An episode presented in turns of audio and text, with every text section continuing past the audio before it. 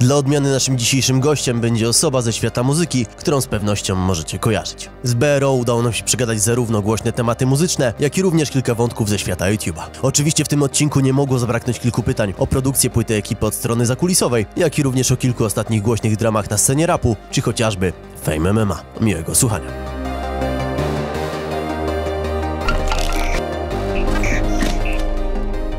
Jak się dzisiaj czujesz? Nieźle, wiesz, jakby nie narzekam na samopoczucie. E, wstaję rano, wiesz, piję kawę i ruszam e, na wojaże różne. Wojaże, takie jak na przykład Rilkaścik widzę właśnie. Na przykład. Ale... Wcześniej byłem w studiu, dzisiaj u, u, znajomego, pracowaliśmy sobie, więc e, wiesz, jakby e, lubię w ogóle w ranne wstawanie, tak. Co tam ci się zapowiada? Nad czym pracujecie teraz? U mnie muzycznie y, teraz jest okres y, taki, którego nie widać. Dopiero będzie go widać y, na początku przyszłego roku. Myślę, że w pierwszym kwartale e, wpadłem na nowy pomysł na, na płytę, która ma być płytą koncepcyjną, opowiadać historię. Mhm. E, projekt już ma ogłoszony tytuł, więc to nie jest tajemnica. Będzie się nazywał Dziewczyna Dealera i mm, chcemy to zrobić tak trochę, nazwą Netflixowo.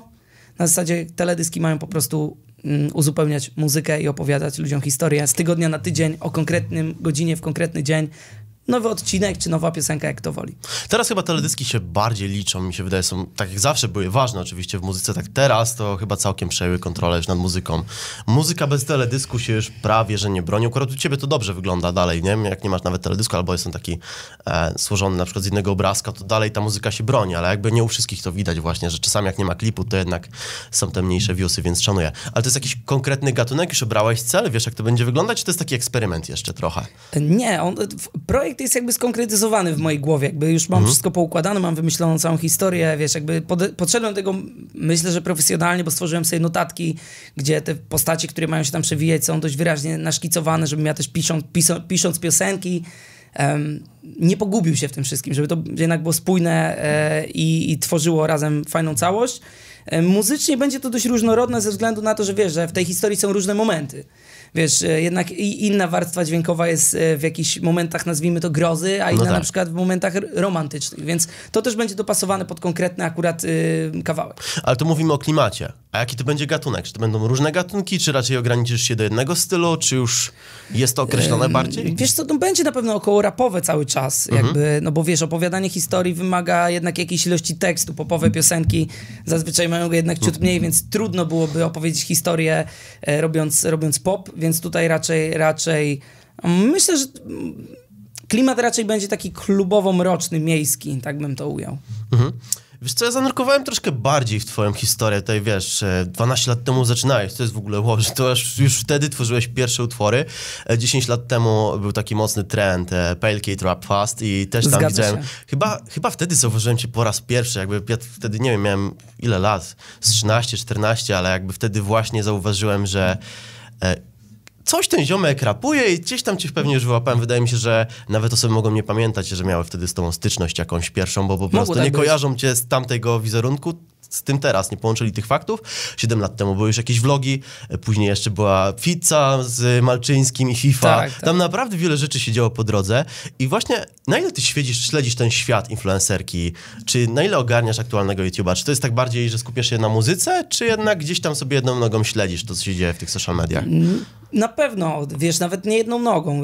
Jakby ten świat jest mi na tyle bliski, mam tylu już znajomych z branży, nie tylko muzycznej, ale również tej YouTube'owej, że trudno mi jest tego nie śledzić, bo często śledzę po prostu moich kolegów i, i koleżanki. Um, ale wiesz, ten świat jest interesujący. No, wokół niego są budowane duże rzeczy. No wiesz, no, e, gale e, jak Fame MMA też mają już aktualnie i raperów, i influencerów. No tak. To wszystkie te światy zaczynają się przenikać i to już tak bardzo wyraźnie. Na początku to była taka, wiesz... E, lepiej było o tym nie mówić i, i wiesz, zwłaszcza raperzy mieli taką dość dużą awersję. Wydaje mi się, że to się na przestrzeni ostatnich kilku lat mocno zmieniło. Zatrzymaliśmy się na tym fejmie, a wczoraj była konferencja. I dużo się tam różnych dziwnych rzeczy działo. No, mamy kilka grubych walk, niektóre są bardziej interesujące, niektóre troszeczkę mniej, ale z takich bardziej, bardziej interesujących, mniej sportowych powiedzmy, no na przykład e, musisz na pewno kojarzyć Filipka, który walczy. Nie no, oczywiście, oczywiście, no. że mamy jednego bookera, więc jakby e, no. tym bardziej. Gdzieś tam z Filipkiem nie miałem nigdy okazji dłużej pogadać, ale na ostatnich popkillerach chyba jakaś tam piątka została zbita, o. więc jeżeli, wiesz, tutaj e, walczę, no to, wiesz, walki raperów, no z racji, że jestem z tego środowiska gdzieś tam, no są dla mnie interesujące i zawsze były i będą. E, no też Sarius, nawiązując e, do wczorajszej właśnie, no tak, konferencji. on teraz też wyskoczył. On również e, będzie walczył chyba na gali, nie następnej, tylko jeszcze kolejnej, trzynastce, z tego co wiem. No to też będzie ciekawe, no. Smolasty walczy. No wiesz, właśnie, no, to też się tam zakręcił, dzieje dzieje się. Ale Smolasty już wcześniej się tam kręcił. Właśnie, a co myślisz o takim na przykład nitrozyniaku, który nagle wchodzi do Fame MMA? To też jest mega ciekawe.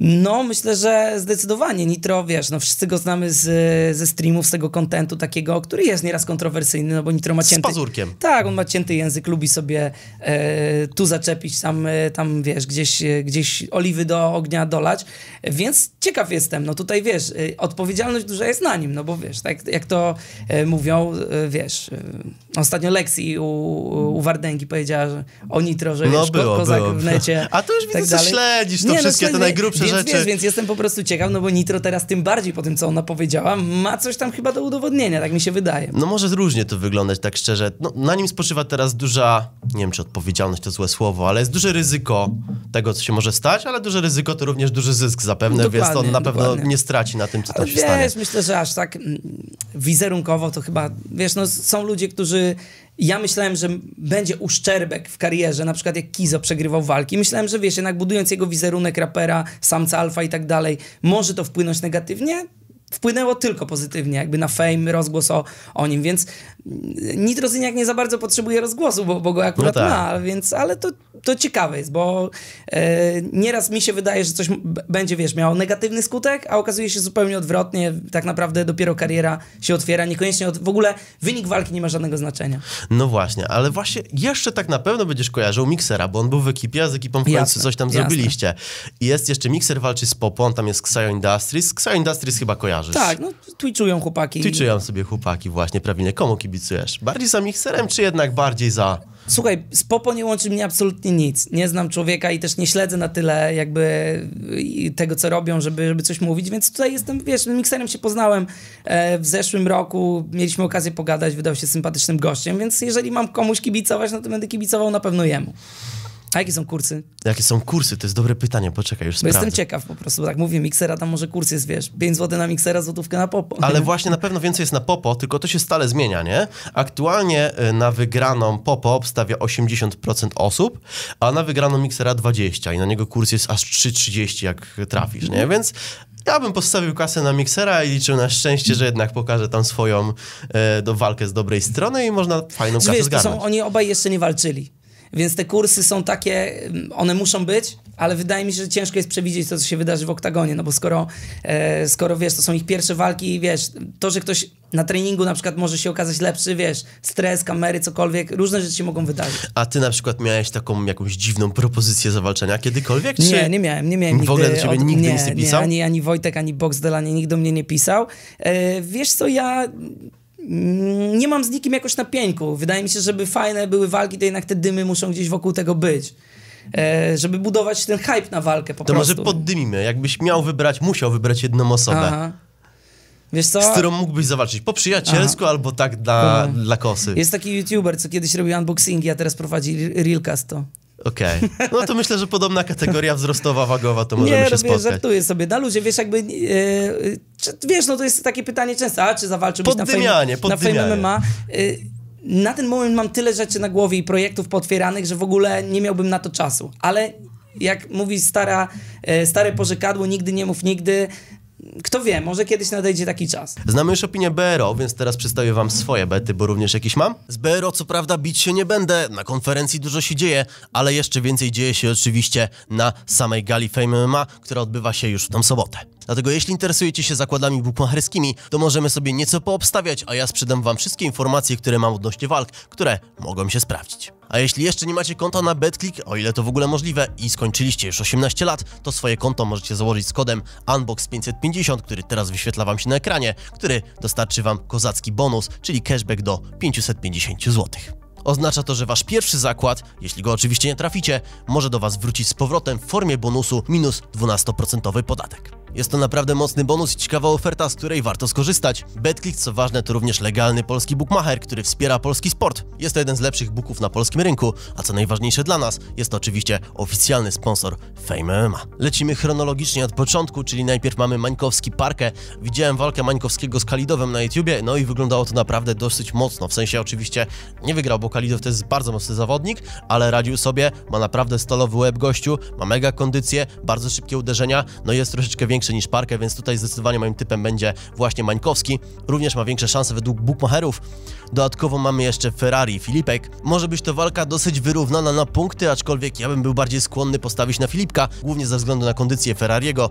Nasz władca piekieł niestety ostatnio miał całkiem niezłą kontuzję, złamał rękę, no i przez to niemal na pewno nie mógł trenować, a Filipek jest na pewno całkiem nieźle przygotowany. Dalej mamy oczywiście Maksyma Maksymalnie oraz oczywiście naszego potężnego włodarza Boxdela. No i tutaj trzeba jednak oddać honor potężnemu włodarzowi, bo Boxdel najprawdopodobniej wygra tą walkę zdecydowanie przez przede wszystkim różnicę masową. Chcąc nie chcąc, no chłopaki nie spotkają się w tej samej masie, no jest tam różnica dosyć spora, bo 20 kg, Boxdel jest chyba nawet trochę większy, nie jestem tego akurat pewien, no ale ponoć też mocno trenuje i jest jednak półkę wyżej według trenerów od Maksyma. Więc postawiłbym właśnie tutaj na Boxdela. Zaznaczyłem właśnie swoje bety, lecimy dalej.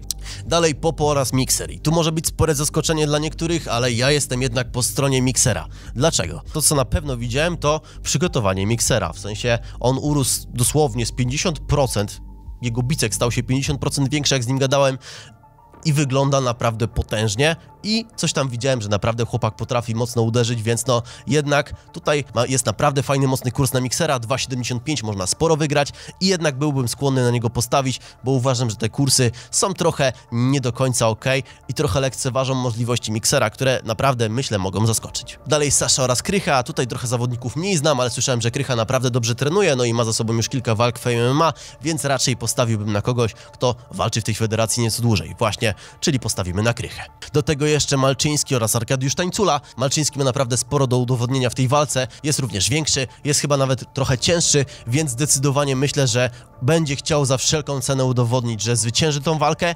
Bardzo możliwe, że na punkty, ale raczej zdecydowanie postawiłbym na Marcina Malczyńskiego. No i po prostu też się znamy, lubimy, więc raczej wolałbym, żeby kolega wygrał. Patrycja Wieja, Karolina Way of Blonde. No tutaj kurs jest aż przerażająco wysoki na Karolinę i trochę mnie to nie dziwi, bo ma większe doświadczenie i raczej tą walkę wygra. Ma, dalej mamy walkę Fericze i Shelly. No tutaj zdecydowanie byłbym za jednak Shelligą, bo jednak miał walkę z Pudzianem, którą wygrał. Wyglądało to naprawdę brutalnie. Jest trochę młodszy od Fericzego i jednak wydaje mi się, że ma szansę wygrać to starcie. Miły pan kontra Smolasty, no tutaj zdecydowanie typowałbym Sm- Smolastego, z tego co wiem o wiele więcej trenuje, z tego co wiem to ma przecież również wiele walk na swoim koncie, wcześniej również też coś walczył, więc zdecydowanie na niego bym właśnie postawił. Marcin Dubiel oraz Oj Wojtek, tutaj Oj Wojtka mogę pozdrowić, jeszcze mieliśmy walczyć, swoją drogą dzwonił do mnie, żebym z nim zawalczył, bo obawiał się cięższego zawodnika, no i cięższego zawodnika dostał, czyli Marcina Dubiela. Tutaj mimo tego, że bardzo lubię Wojtka, bardzo lubię obu panów, chciałbym, żeby Wojtek wygrał, chciałbym, żeby nas zaskoczył, no ale nie ukrywajmy, zdecydowanie Marcin ma o wiele większe doświadczenie, jest całkiem niezłym bykiem,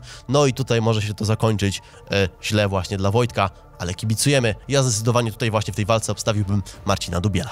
Sylwester Wardęgę oraz Dany Ferreri. Oczywiście bukmacherzy raczej stawiają na Sylwestra Wardęgę, ale ja bym tutaj nie był taki pewny. Co prawda jest to walka w stójce, ale jednak kontuzja Sylwestra Wardęgi, z tego co słyszę już od różnych stron, jest naprawdę poważna i tam wszystko się może wydarzyć, a to jest jednak boks. Tam się trzeba skakać, ruszać, trzeba mieć zręczność, trzeba się szybko ruszać, a jednak Ferreri nie ma tych problemów. Patrzyłem na jego zdjęcia na Instagram, dobrze wygląda, jest dobrze zbudowany, więc może być to co najmniej bardzo wyrównana walka, a jednak wolałbym nawet postawić na Ferreriego, bo nie wiadomo, co się tam wydarzy. Zostało tylko wysłać kupon, zostawiam najpewniejsze walki, czyli Mixer, Way of Blonde i Marcin Dubiel. Coś mogę nawet na tym zarobić, kurs 3,22, chodzę za dwie stówki i wysyłam. Więc tak, więc to są moje typy. Mam nadzieję, że się przydadzą. Pamiętajcie również, że w opisie czeka na Was link do BetClick oraz oczywiście macie mój kod Unbox550, który właśnie Wam się wyświetla. Szczególnie przyda Wam się on do rejestracji. Dajcie znać w komentarzu, co myślicie o moich typach, czy się raczej zgadzacie, czy raczej nie. Możemy się trochę pokłócić w komentarzach, zobaczymy, co uważamy razem. Może nasza zbiorcza opinia będzie lepsza. Tymczasem życzę Wam dobrej zabawy, oglądania FMMA i dalszego słuchania podcastu. Kończąc już cały wątek Fame MMA, możemy przejść w końcu do tego, co się działo. Od razu nie startowałbym z ekipy, bo to by było takie trochę prostackie, a jak tam było z tą ekipą, bo dużo wcześniej się wiele rzeczy różnych działo, na przykład chciałbym się dowiedzieć, co było główną twoją motywacją, żeby zacząć w ogóle tak wcześnie, ile ty miałeś lat w ogóle wtedy, te 12 lat temu w ogóle, to... Tak, to jest szmat czasu. czasu. To, jest, to jest dziwne w ogóle. Wiesz, ja się łapię na tym, y, ostatni raz złapałem się na tym w ogóle, że użyłem takiego stwierdzenia, bo córka mnie zapytała, czy ja kiedyś byłem w Paryżu. Ja byłem jako dziecko z rodzicami. I mówię, no tak, to było i tak skojarzyłem, że to było ponad 20 lat temu, nie? I to było dla mnie takie, że jak mój ojciec usłyszał, że coś było 20 lat temu, to to dla mnie było w ogóle, wiesz, jak, jak, jak coś mogło być, jak no ja mam, tak. wiesz, miałem 12 lat, jak coś może być 20 lat temu, nie? E, no i tak się złapałem, kurczę, już jednak te, czas płynie, lata lecą. E, mój brat był DJ-em i robił bity, więc jakby ta kultura i był, wiesz, w okresie tego pierwszego boomu na hip-hop w Polsce, mhm. wtedy, kiedy była Molesta, kiedy był warszawski deszcz, ten cały, e, ca, cała taka stara szkoła, e, więc ta muzyka po prostu była w domu, a wiesz, mój brat jest ode mnie lat starszy 7 i wiesz, jakby... Mm, młodszy brat zawsze trochę chce być jak starszy, zawsze trochę chce dzielić zajawki, wiesz, i mieć o czym porozmawiać, więc mogłem się na to napatrzeć, natomiast jako, wiesz, jako dzieciak nie myślałem o tym, żeby to robić. Dopiero jak miałem z 14-15 lat, skoro sprzęt był w domu, nadeszła, nadeszła taka, taka ochota, że kurczę, może, może spróbuję. Czyli gdzieś tam ten brat trochę pomógł tak, złapać no, wiesz, te, te, pierwsze nagrania na pewno były turbonędzne i wiesz, jakby wstyd byłoby je komukolwiek pokazać, no ale wiesz, od czegoś trzeba było zacząć. Nie na 100%. Ale ciekawostka, bo zaczęłeś naszą rozmowę od y, Pale Kida i te czasy, kiedy, mhm. kiedy to było popularne. To jest ciekawa historia, bo e, ja sobie coś tam nagrywałem i mój ziomek z klasy, z liceum wiedział, że ja coś tam sobie nagrywam i pokazał mi właśnie e, tak i mówi mi, o w Stanach jest coś takiego, może coś takiego byś zrobił. Ja na początku mówię, o nie, wiesz, to takie jest nie dla mnie chyba coś tam. No ale wróciłem do domu, przemyślałem, pooglądałem to sobie mówię, w sumie co jest za problem, mam jakąś tam kamerkę w domu, mogę nakręcić nakręciłem i to wiesz, taki fajne było, bo wiesz, to się zwiralowało dość mocno. Ale wtedy. właśnie na tamte czasy to się tak. zwiralowało. To chyba taki był pierwszy taki wiralowy, mocny strzał Naprawdę, u ciebie? naprawdę, tak. Pierwszy, absolutnie, pierwszy wiralowy, mocny strzał i kamień milowy w ogóle, wiesz, to pootwierało multum, wiesz, jakby dróg różnych i możliwości. Yy, I co było takie w tym najciekawsze, nie wiem, czy pamiętasz, myślę, że tak, yy, takie media społecznościowe jak Grono. Tak, coś I było. tam było coś takiego jak nazwałbym to obecna karta na czasie, a tam wtedy było Top Gity.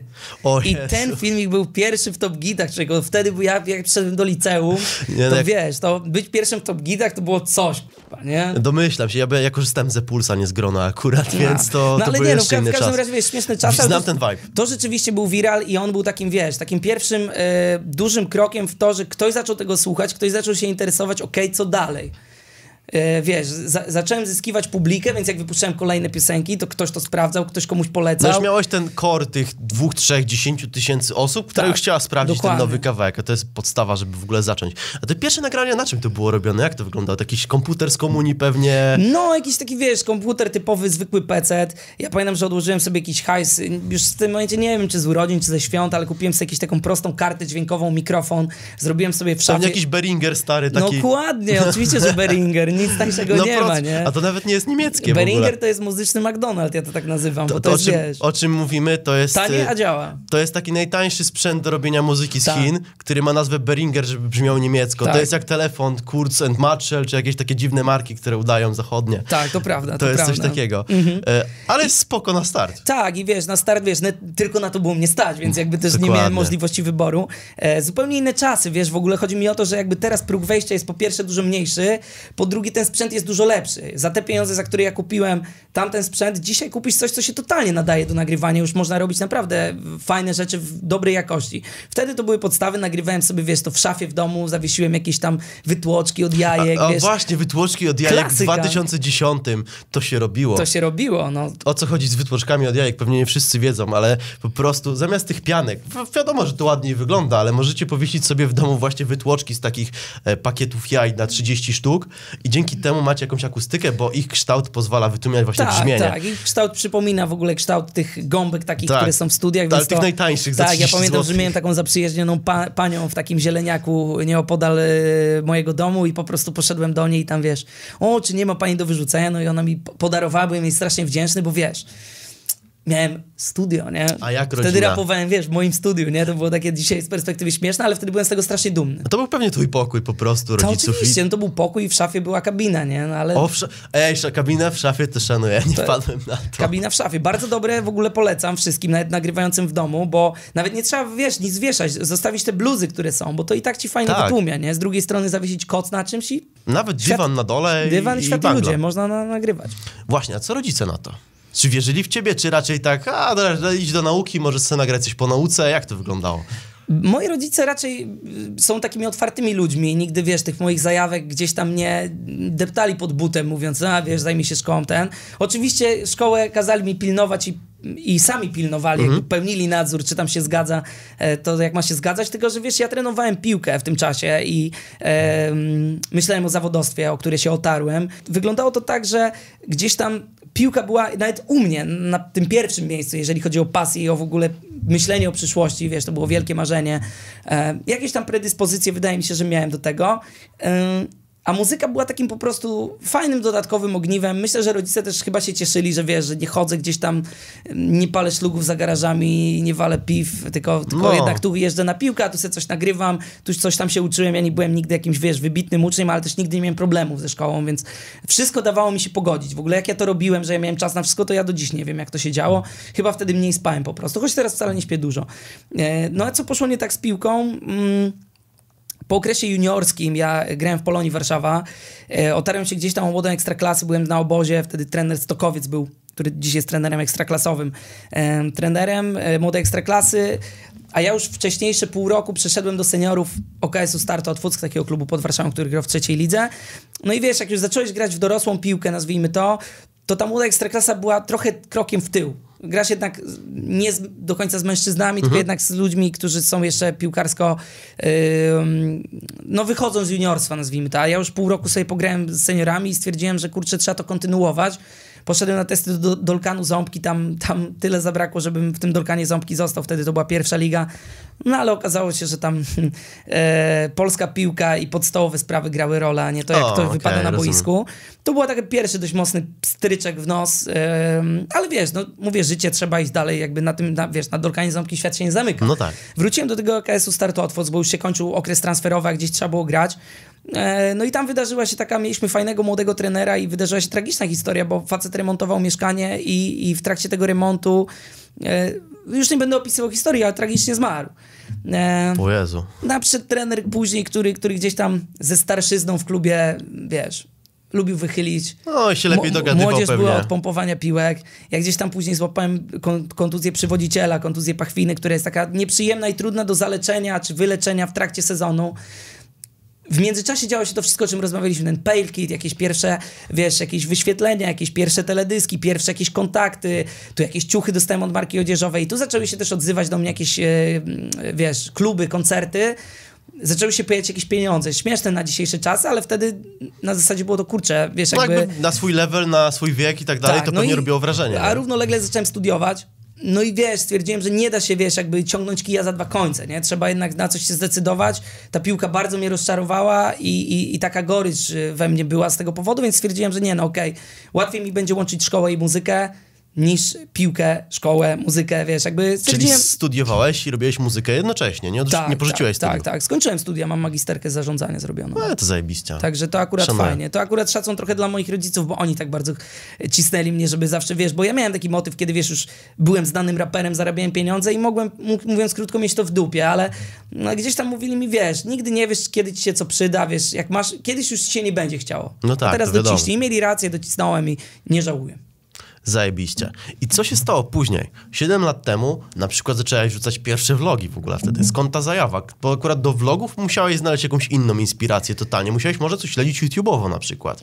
Co tam się wydarzyło? Zgadza się, wiesz, tylko że to dalej byli raperzy, tylko ze Stanów, wiesz, A. raperzy jak Mac Miller, e, czy na przykład Machine Gun Kelly, oni mieli takie swoje serie vlogowe właśnie z trasy, ze studia. Podtrzymywali Tak. całą swoją muzykę jeszcze Dokładnie, tym, co no, się dzieje dookoła. tak, w Machine Polsce Gun- chyba nie było to popularne jeszcze Wtedy, wtedy. jeszcze nie. I wtedy Machine Gun Kelly miał coś takiego jak Kelly Vision, Mhm. a z kolei e, Mac Miller miał jakąś inną, nie pamiętam w tym momencie. Też nie powiem. Ale jakaś taka nazwa, taka mało chwytliwa. Fun is for everyone. O! Okej. Jednak sobie w czeluściach umysłu znalazłem. I wiesz, oglądałem to sobie i wiesz, czułem się jakbym z nimi był w trasie i w ogóle wiesz, to było takie wiesz, mega fajne, insiderskie i mówię, czemu tego nie zrobić tu, skoro i tak jeżdżę w te trasy, można by sobie coś takiego ponagrywać. Mm, no więc zaczęliśmy to robić. No a potem wiem, że Don Góralesco miał coś takiego jak Follow the Rabbit, to też było dość popularne Było i gdzieś ten, mm, otworzyło się w Polsce miejsce na to. Wiesz, później w, dwa lata temu mieliśmy serię Mów mi Kuba, która była tak zrobiona, jak od początku chciałem, żeby była. E, wiesz, budżet, dobrze zbudżetowana, dobrze nakręcona, dobrze zmontowana. Na czym to polegało? Wiesz co, to polegało po prostu na tym, że jeździła kamera ze mną wszędzie, gdzie tylko byłem, na teledyski, w trasę, w różne miejsca i, i tylko, że było to dość okraszone takim dobrą jakością po prostu wszystkiego, wiesz, I, i z tego byłem zadowolony, że to jest taka fajna pamiątka, bo to ma pięć odcinków, te odcinki trwają po 20 minut mniej więcej e, i to jest taka fajna pamiątka, ona już dzisiaj ma wartość, ale ona będzie miała ogromną wartość za te 10, 20, 30 lat. Na nie? pewno dla ciebie. Wydaje mi się, że dla twoich słuchaczy pewnie Dla, również, dla nie? fanów na pewno, ale wiesz co, szczerze, bardziej egoistycznie do tego podchodzę. W sensie, że robiłem to dla siebie. Ja wiedziałem, że to nie będzie miało Bóg w jakich zasięgów, bo, bo to nie jest aż tak clickbaitowy content. My też nie robiliśmy żadnych tytułów typu, wiesz, skoczu z, wiesz, A wtedy się tak nie robiło. Nie było strzałek, kółek i A kolorów w na mnie. 2019 było już. Już było, Już no. było, więc wiesz, mogliśmy, ja na, na początku rozmawialiśmy o tym z ludźmi ode mnie, jak, jakie tytuły dajemy, czy bawimy się jakieś, wiesz, w jakieś takie yy, tego typu rzeczy. Ja powiedziałem, nie, nie, nie chcę, nie? Chcę, żeby to się nazywało Mów mi Kubo, odcinek pierwszy, odcinek drugi. To ma obejrzeć, ten Tak, obejrzy. żeby to było takie, wiesz, jakby z klasą zrobione, bez napinania się na wyświetlenia i na jakieś, wiesz, tytuły z dupy, nie? Jasne. To już przesunęliśmy się trochę do przodu. To w 2018 poznałeś na przykład Merganiego. Zgadza się. Zrobiliście pierwszy track. Jakby, jak oceniasz ten ruch z perspektywy czasu? Albo jak wy się w ogóle poznaliśmy? Może zacznijmy od tego. Wiesz, Poznaliście. Poznaliśmy się y, w 17 roku, chyba jakoś w grudniu. Graliśmy, grałem wtedy trasę um, z, y, czy jak Youngsters on Tour. Zostałem Mhm. zaproszony, no bo to Youngsters to była jakaś tam grupa popowych, młodych wokalistów.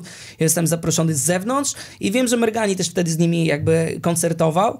Um, no i tam się poznaliśmy, wiesz, tam większość tych ludzi nie była pełnoletnia, a że my byliśmy, no to wiesz, y, posiedzenia w hotelu trwały ciut dłużej. i- No, wiadomo. Jakieś tam, wiesz, e, do szklanki coś wlewaliśmy, jakieś kadzidełka się zdarzało zapalić, więc e, było przyjemnie. Poznaliśmy się, złapaliśmy fajny wspólny vibe, bo Mergani jest e, fajnym gościem i dobrze się z nim rozmawiało i w ogóle, wiesz, jakby mieliśmy jakiś tam też przelot muzyczny. No i tak sobie wtedy rozmawialiśmy o tym, że fajnie byłoby coś razem zrobić. No i rok później nadszedł ten czas, no po prostu. I, i spotkaliśmy się w studiu, um, zrobiliśmy Zimną jak lód, która, która dziś dobija do 30 milionów, więc kurczę chyba... No, wynik jest dobry. Wynik jest niezły, no. Ale nie uważasz, że takie ruchy właśnie bardziej wtedy już zaczynałeś iść w stronę YouTube'a? Już nie mówię już o takich rzeczach, jak na przykład, na, nie wiem, nagrania też z Malczyńskimi chociażby. Tam Tak. właśnie mówiłem FIFA i pizza. Miałeś nawet taką serię, że graliście sobie w FIFA, Tak. jedliście pizzę po prostu. Tak Jakby... Czy nie czułeś, że zamykasz sobie pewne drogi przez to, że wiesz, gdzieś tam prawilne środowisko powie, że ej mordo, ty to w ogóle nagrywasz z tymi tym tamtymi, więc jesteś gorszy czy coś tam. Sytuacja wyglądała tak, że nigdy nie miałem wstępu do tych środowisk. One nigdy nie były na mnie otwarte. Wiesz, ja byłem trochę tą osobą, która przecierała szlak. Ja miałem, mówiąc krótko, bane. Na zasadzie, wiesz, jakby te... dzisiaj raper może wyglądać jak chce, mieć kolor włosów jaki chce, ubrać się w futro, wdzierać wszędzie. Nikt z tym nie ma żadnego problemu. To już jest standard, właściwie głupie jak tego nie ma trochę, nie? No tak, nie masz stylowy Tak, własnej. jakby wiesz, dokładnie. E, a wtedy wiesz, ja byłem, e, no wyglądałem bardzo chłopięco, miałem szczupłą buźkę, wiesz, uczesza, u, uczesaną głowę, nosiłem wąskie spodnie, wiesz, w 2011 roku to było kontrowersyjne. No tak. Zwłaszcza dla tego ortodoksyjnego, hip-hopowego słuchacza, więc ja byłem takim czarnym, wiesz, jakby... Nigdy do nich i tak nie trafiałeś. Tak, czarną łowcą trochę dla, dla branży takiej, wiesz, oni zawsze patrzyli tak na zasadzie, a to będzie gwiazda na chwilę, to tam, wiesz, jest sezonowo, wiesz, dzieciak znikąd, w ogóle, wiesz, dzisiaj same są dzieciaki znikąd, bo wszyscy jak Sobel wrzucasz coś na YouTube'a i nagle to zadziałało i robisz karierę, nie? Wtedy to była nowość dla nich, że ktoś wrzucił coś na YouTube'a i zwiralowało, a nie siedział w podziemiu, wydał 17 nielegali, prze, wiesz, był na 18 bitwach, i dopiero wtedy miałeś tą pieczątkę, okej, masz prawo do rapowania. Ale chyba nie musiałeś tryhardować, żeby specjalnie się tam wbijać w to środowisko, tak mi się wydaje, że fajnie, że wybrałeś swój, swoją drogę po prostu w tym. Ale wydaje ci się, że bardziej ta, e, te krosowanie się świata właśnie YouTube'a, rapu, e, to jest taka chwilowa moda, czy raczej taki trend, który będzie stały i będzie sobie rósł? Ciężko jest to przewidzieć, ale wydaje mi się, że jak już te pierwsze lody zostały przełamane, ten berliński rapowy mur został zburzony, raczej wydaje mi się, że to już będzie żyło w jakiejś symbiozie, nie? Wiesz, będą momenty, kiedy pewnie będzie trochę więcej tych crossów, będą mniej, ale myślę, że teraz już po prostu będzie... Mm, jest przyzwolenie na to, mówiąc krótko. E, natomiast przyzwolenie powoduje to, że za chwilę to nie będzie apetyczne, na zasadzie nie będzie, nie będzie zadymienia zadymienie będzie, jak będzie współpraca z TikTokerami pewnie. Pewnie tak, pewnie nastąpi jakaś znowu kolejna, kolejna ewolucja tego wszystkiego, natomiast wiesz, no zadymienie robiło, kiedy Multi nagrał z BDS-em Diamenty, nie? Tak, tak. Było tak. zadymienie. Dzisiaj, było zadymienie. Jak, wiesz, jakby, jakby Multi z Paluchem nagrał, to by było zadymienie. O, to, to było mocne to zadymienie, zadymienie, nawet. Nawet ze Szpakiem było zadymienie. Też byłoby zadymienie. Teraz możemy sobie już przejść tak normalnie tym całym wątkiem YouTube'owym bezpiecznie, już możemy otworzyć wątek ekipy. E, właśnie. Dostałeś jakieś nowe propozycje po współpracy z nimi w ogóle? Od jakichś twórców internetowych, czy cokolwiek, co tam się pojawiało? Wiesz, ja już dostałem w trakcie sporo propozycji. Kto tam się odzywał? Timix na przykład się odezwał. O, napisałeś im coś? Nie, ale dlatego, że Dlaczego? po prostu nie mam czasu. Nie mam A. czasu. Realnie, wiesz, jakby oni się odezwali do mnie, kiedy my byliśmy w najbardziej gorącym okresie produkcji płyty ekipy. E, ja rozmawiałem e, i, i mówiłem o tym, że po prostu jakby nie mam teraz czasu Gdzieś tam myślę, że w okolicach lata będę miał go więcej. Okazało się, że w lato gram trasę i go nie mam. Wiesz, ja też jestem taką osobą fair, wiesz, jakby ekipa i Team X żyją w jakiejś symbiozie, no bo wiesz, no Team X jedzie na otwarcie e, roller coastera, no tak. gdzieś tam osoby z ekipy były na koncercie e, Teamu X, więc oni gdzieś tam nie żyją w jakichś niesnaskach, ale jakby nie patrzeć, jest to jakaś konkurencja, nie? E, I tutaj Wolałeś zostać tylko przy ekipie. Nie, nie, nie. Rozmawiałem z ekipy, w trakcie projektu Płyta Ekipy, rozmawiałem z ludźmi z Teamu X, ale po tej rozmowie, przy najbliższej wizycie w studiu w Krakowie, poinformowałem Karola i wujka Łukiego, że taka rozmowa była. Bo wiesz, świat jest mały i jakby od ja, razu nie, by się ja dowiedzieli. nie chciałem, żeby się dowiedzieli z jakichś kuluarów od kogoś, bo pomyśleliby, że ja robię coś za ich plecami, że z kim wiesz, tu robię z nimi, tu robię z kim ja robię w końcu, nie? Więc y, poinformowałem ich otwarcie, że taka propozycja jest, że na razie jakby ja zajmuję się tym i nie mam żadnych pobocznych zadań, ale jak odhaczę ten projekt, no to nie wiem, co będę robił dalej, tak? No i tutaj, wiesz, być może z ekipą zawięzimy jakieś tam więzy, może się tak okazać, bo, bo są zadowoleni z mojej pracy i mają sporo różnych projektów. To by pewnie się wiązało z jakąś wyłącznością mojej osoby, no ale wszystko zależy, co będzie na stole. Natomiast Czyli comeback jest możliwy. Comeback jest możliwy, mamy fajne relacje na pewno i po tym projekcie, wiesz, oni są zadowoleni, więc mm, myślę, że w ogóle to jest moja opinia, jeszcze im tego nie mówiłem, ale powiem tobie, wydaje mi się, że ekipa robi bardzo duże ruchy na wielu różnych polach. Ma plan, wiesz, wejść w gry, w jakieś tam e, nie wiem, może seriale, może, może jakieś takie rzeczy. Wszędzie jest potrzebna muzyka. Nie wiem, czy nie powinna stworzyć jakiegoś działu y, odpowiedzialnego no tak. za to, bo to nie chodzi o to, żebym ja im wszystko produkował i robił, ale potrzebna byłaby osoba, która mm, zarządza, zarządza tym tym procesem od strony muzycznej. pewnie jakąś. Dokładnie, czy w ogóle jakby nadzoruje cały proces i, i go przeprowadza, więc myślę, że tutaj to jest na przykład temat, którym może poruszymy. Akurat, no, to, tu na pewno jest sporo pola, pole do manewru, no, bo robią te gry właśnie, tak jak mówiłeś, teraz jakieś programy, tego typu rzeczy. Jest tego dużo i na pewno jest tam, gdzie tą muzykę wcisnąć i będą potrzebować takich ludzi ale czy będą chcieli rozmawiać z tobą, nie wiem. Ja się za nich nie wypowiadam. Nie, no ja, ja też nie, ja też nie wiem, wiesz, mo, może tak będzie, może będą chcieli kogoś innego, wiesz, na pewno projekt płyty był bardzo udany, jest sukcesem, więc jakby na pewno po części jestem również y, elementem tego sukcesu, y, co jest miłe. I wiesz, to też otworzyło mi bardzo dużo dróg, no tak jak mówię, wiesz, jakby ja te songwritingowe rzeczy, one są mega fajne, je się fajnie robi, bo pisząc dla siebie i tworząc samemu wychodzisz zawsze z poziomu ego, z poziomu ja. Tak. A tutaj, i wiesz, ja całe życie pisałem sam dla siebie. Teraz wyszło tak i o sobie, a teraz pisałem płytę nie dla siebie i nie o sobie. I jakie to jest uczucie? Inne? Dużo jest bardziej inaczej, dla ciebie? Jest inaczej, wiesz? Jest inaczej, bo wchodzisz w czyjeś buty, jakby mówisz rzeczy, których ty sam byś na przykład nie powiedział. To jak w ogóle zaczęliście proces produkcyjny? Czy ty na przykład wcześniej pogadałeś z każdym z członków ekipy, czy jak to wyglądało w ogóle? Bo wiesz, pisałeś numery dla ileś tam osób z ekipy, już Jezu, nawet nie pamiętam ile ich jest teraz. 11 osób. No teraz 12 licząc dziewczynę Minimajka. Tak, ale to z każdym... Ale jej nie było przy płycie, w sensie nie brała udziału w nagrywaniu. Czy musiałeś im pomóc? Y, właśnie jak to wyglądało? Czy wcześniej dogadaliście się jakoś? Czy dostałeś stylistykę, w której ma być track, czy jakiś tytuł? Na podstawie czego ty musiałeś pisać w ogóle? Jaki był workflow tego wszystkiego, nie? Wypracowaliśmy sobie taki system, który został tak wspólnie trochę zaproponowany, bo ja byłem u nich na spotkaniu, rozmawialiśmy sobie o tym właśnie, jak stworzyć te, te, te mechanizmy, żeby one działały. I wyglądało to tak, że oni gdzieś tam wybierali bity, które im się podobają, wybierali tytuł albo po prostu tematykę tego, o czym to ma być. E, Ja na przykład e, rozmawiając, e, tworząc piosenki, rozmawiałem z nimi, bądź prosiłem o notatki. Na przykład robiąc piosenkę, nie wiem, sen dla Karola i Weroniki, prosiłem ich, żeby po prostu zrobili mi notatkę o tym, o ich uczuciach, o ró- różnych, takie, nawet mówię, nawet to mogą być hasztagi, wokół których ja sobie zbuduję ten tekst, ale żeby, żeby to było wasze, ja muszę wiedzieć od was, nie? E, więc... Czyli słowa klucze. Słowa klucze, trochę potrzebowałem tego. Wiesz, oglądałem sporo ich kontentu w tym czasie, bo y, no musiałem o nich dużo wiedzieć, więc cofałem się wstecz, oglądałem sobie różne filmy, więc na przykład pisząc kawałek na zajawce, łatwo mogłem wiedzieć, co kto lubi, więc do tego nie do, nie do końca potrzebowałem y, robić większego researchu, bo on był w internecie po prostu. E, ale często to odbywało się na rozmowie, wiesz, też w trakcie. Ja napisałem coś, wysyłałem do akceptu, na, nagrywałem im wersję demo utworów, wysłałem do akceptu i wiesz, nieraz był feedback, o, kozacko, zostaje, sztos siedzi, a raz było takie, o, wiesz, to nie do końca jest po mojemu, ja bym tak nie powiedział. I wtedy, wiesz, wracałem do tego procesu i od nowa pisałem i coś tam w studiu na bieżąco robiliśmy, w sensie mówię, dobra, to wiesz co, to nie będę tego robił u siebie, tylko spotkamy się w Krakowie, usiądziemy i zrobimy to na miejscu, żeby, żebyś ty czuła czy czuł, że to jest to, żebym ja nie marnował czasu, że ja zrobię kolejny raz, wyślę, a to znowu nie będzie to. A Czyli ja na bym- początku była próba pracy zdalnej i dopiero później pojechać do Krakowa, Większość rzeczy to... było zdalnej pracy, w sensie e, s- stworzenia piosenek, może w ten sposób. Ja tworzyłem u siebie w studiu, wysyłałem prewki e, do akceptu, tak nagrywałem powiedzmy pół piosenki Piracy Drzwi, no bo wiesz, po co mam, wiesz, marnować czas, robić No całą tak, piosenkę, jak wiadomo. nie będzie akceptu. Robiłem połowę, wysyłałem, jak był akcept, to kończyłem ją.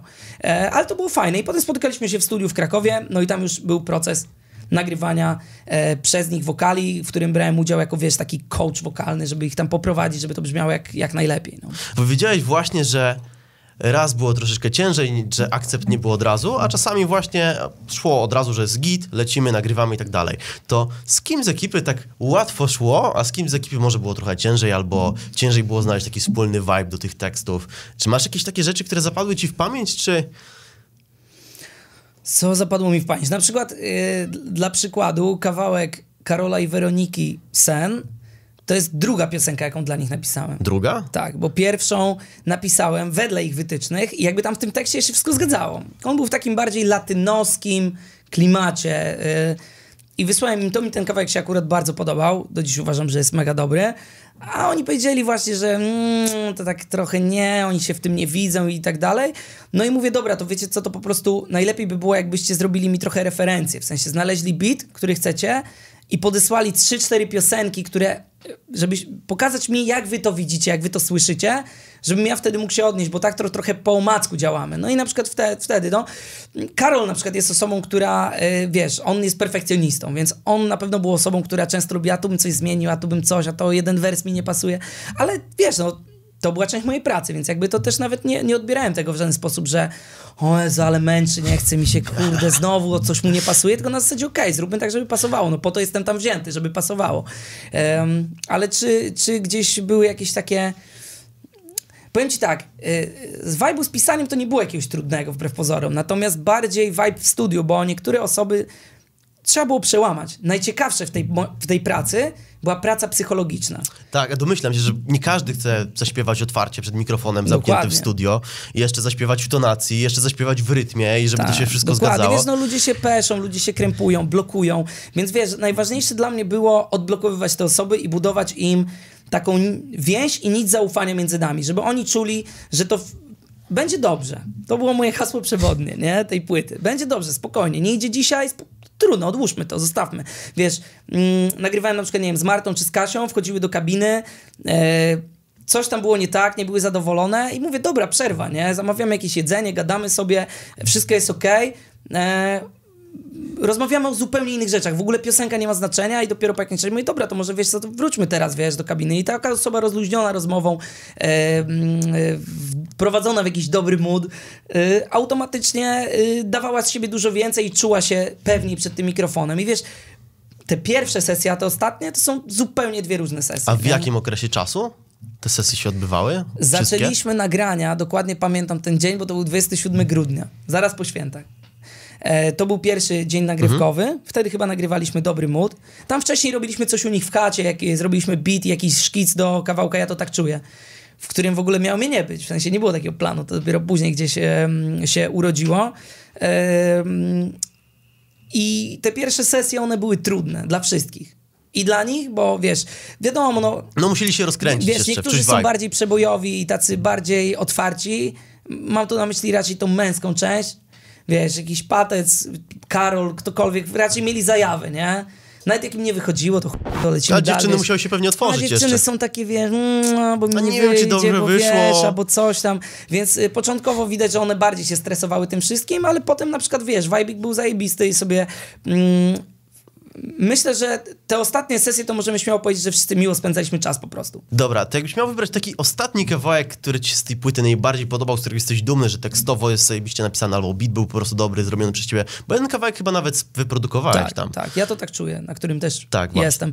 E, Ale kawałek, który mi się najbardziej podoba, jestem z niego najbardziej zadowolony i uważam, że naprawdę jest mega dobry. E, uważam, że to jest kawałek dziewczyn. Pod tytułem, teraz dziura w głowie, bo on, on miał tytuł roboczy inny. Ja też mam dziurę w głowie, powiem ci stary, właśnie... Uśmiech. Uśmiech, okej. Okay. Nie, bo tytuł roboczy był chyba Ubrana w uśmiech. Okay. E, ja tak to nazwałem, bo tam jest Zakładam uśmiech. E, I to był kawałek, który mi się bardzo podobał, bo jest niebanalnie napisany, jest bardzo e, przyjemny, popowy, radiowy i nieźle został nagrany przez nie wszystkie. To był ostatni kawałek chyba, który w ogóle nagrywaliśmy, więc one też już były rozśpiewane, nazwijmy to już, wiesz, już to był ten kawałek, kiedy robiliśmy komfortowo. E, I z niego jestem naprawdę zadowolony. Uważam, że dały radę i, i kurczę, fajne. Wiesz, dla mnie to w ogóle było, nawiązując jeszcze do tego wchodzenia w buty przy pisaniu, mhm. Wiesz, no tutaj jednak wiesz, kawałek miał być damski, kobiecy o kobietach, e, napisałem go ja, więc wiesz, musiałem wczuć się w rolę, porozmawiałem z nimi trochę o tym, no i gdzieś wydaje mi się, że one dość szybko kupiły ten pomysł, który ja im zaproponowałem. Zajebiście. Muszę sobie ponownie odsłuchać właśnie, bo też mi gdzieś wyleciał z głowy, ale również zapraszam was do przesłuchania. I właśnie na tej produkcji był jeszcze na pewno gdzieś tam się kręcił Donatan, czy nie? Był tam gdzieś obecny obok tego, tak, czy... nie no, Donatan jest, był producentem wykonawczym. On tak. tam musiał gdzieś tam nadzorować, jak, jak tak, to wygląda. no i on zrobił ile? Teraz nie policzę, no ale tych, nie wiem, 6 czy 7 bitów jest, jest, jest, jest jego. Tam. Jest jego. Jak byś ocenił jego pracę właśnie pod kątem produkcji? Czy tam zostało dowiezione to odpowiednio, czy, czy nie? Wiesz co, on bardziej był w kontaktach z Jarkiem Baranem, jeśli, czyli osobą, która miksowała, masterowała album e, i oni tam razem e, aranżowali te rzeczy i tak dalej. Ja gdzieś tam bardziej byłem od tej sfery tekstowej i nagrań. E, aranżacje oczywiście też musiałem akceptować, ale dostawałem już gotowce, już z nimi przy aranżacjach nie siedziałem. E, natomiast, no wiesz, to trzeba było ekipy zapytać, jak, jak, jak oni to oceniają. Wiesz, ja tak naprawdę przez Donatana zostałem trochę zaciągnięty do tego projektu, bo to jest osobna historia. Możemy A, to nawet nie wiedziałem, ale to wiesz, opowiedz, to jest, to jest ciekawe. Tak, w ogóle tak, ja z Karolem poznałem się y, instagramowo, bo on kiedyś szukał jakiegoś sprzętu do nagrywania. Ja mu tam napisałem, bo jako, że w tym siedzę i lubię też y, te wszystkie takie nowinki techniczne, muzyczne, tak, tak. napisałem mu, co w jakim budżecie sensownie kupić, no i potem byliśmy w jakimś takim kontakcie. A osobiście poznaliśmy się na premierze płyty Cleo e, w Warszawie, w Mariocie. Tam mieliśmy okazję trochę pogadać. Ja już miałem nagrany temat ekipy przez Donatana, że on mi mówił, że jest, taki projekt powstaje i że on by mnie widział w roli tekściarza, ale im jeszcze tego nie mówił. E, no z kolei oni wiedzieli od Donatana, że już będą tą płytę też jakby Ale robić. już cię Freeze poznał, więc wszystko, cały plan już tak, się gdzieś, zazębił. gdzieś tam się to zazębiło i potem on im zaproponował mnie. Oni już mnie poznali tam na tej imprezie, więc powiedzieli spoko, spotkajmy się, porozmawiajmy o tym dalej. Myślę, że finalnie zaufania, takiego zaufania i pewności nabrali, kiedy wyszła Trzykipa i tak siadła mocno. To było takie, okej, okay, czyli ten koleżka nie kłamał mówiąc, że będzie dobrze, bo jest dobrze, nie? E, I to też dla mnie było takie uff trochę, wiesz, bo odpowiedzialność była dość duża.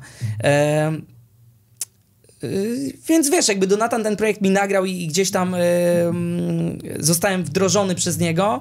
Y, natomiast później tak naprawdę ta moja rola już y, była bezpośrednio z ekipą. Ja już tak naprawdę działałem z nimi i kontaktowałem się w większości spraw, jeśli chodzi o teksty, takie rzeczy z nimi, no bo to jest ich płyta przecież. No, no tak, no ale to już odpowiadałeś właśnie za tekst i za tą rolę psychologiczną, żeby otworzyć ten wokal i tak później to ktoś I inny... też nie można zapominać o Jarku Baranie, którego pozdrawiam, bo, bo on realizował, miksował, masterował, ale również pomagał mi w tej roli takiego mentora. Tak. Też to jest chłop, który na muzyce się bardzo dobrze zna e, i też parę jego cennych rad i metod otwierania zadziałało.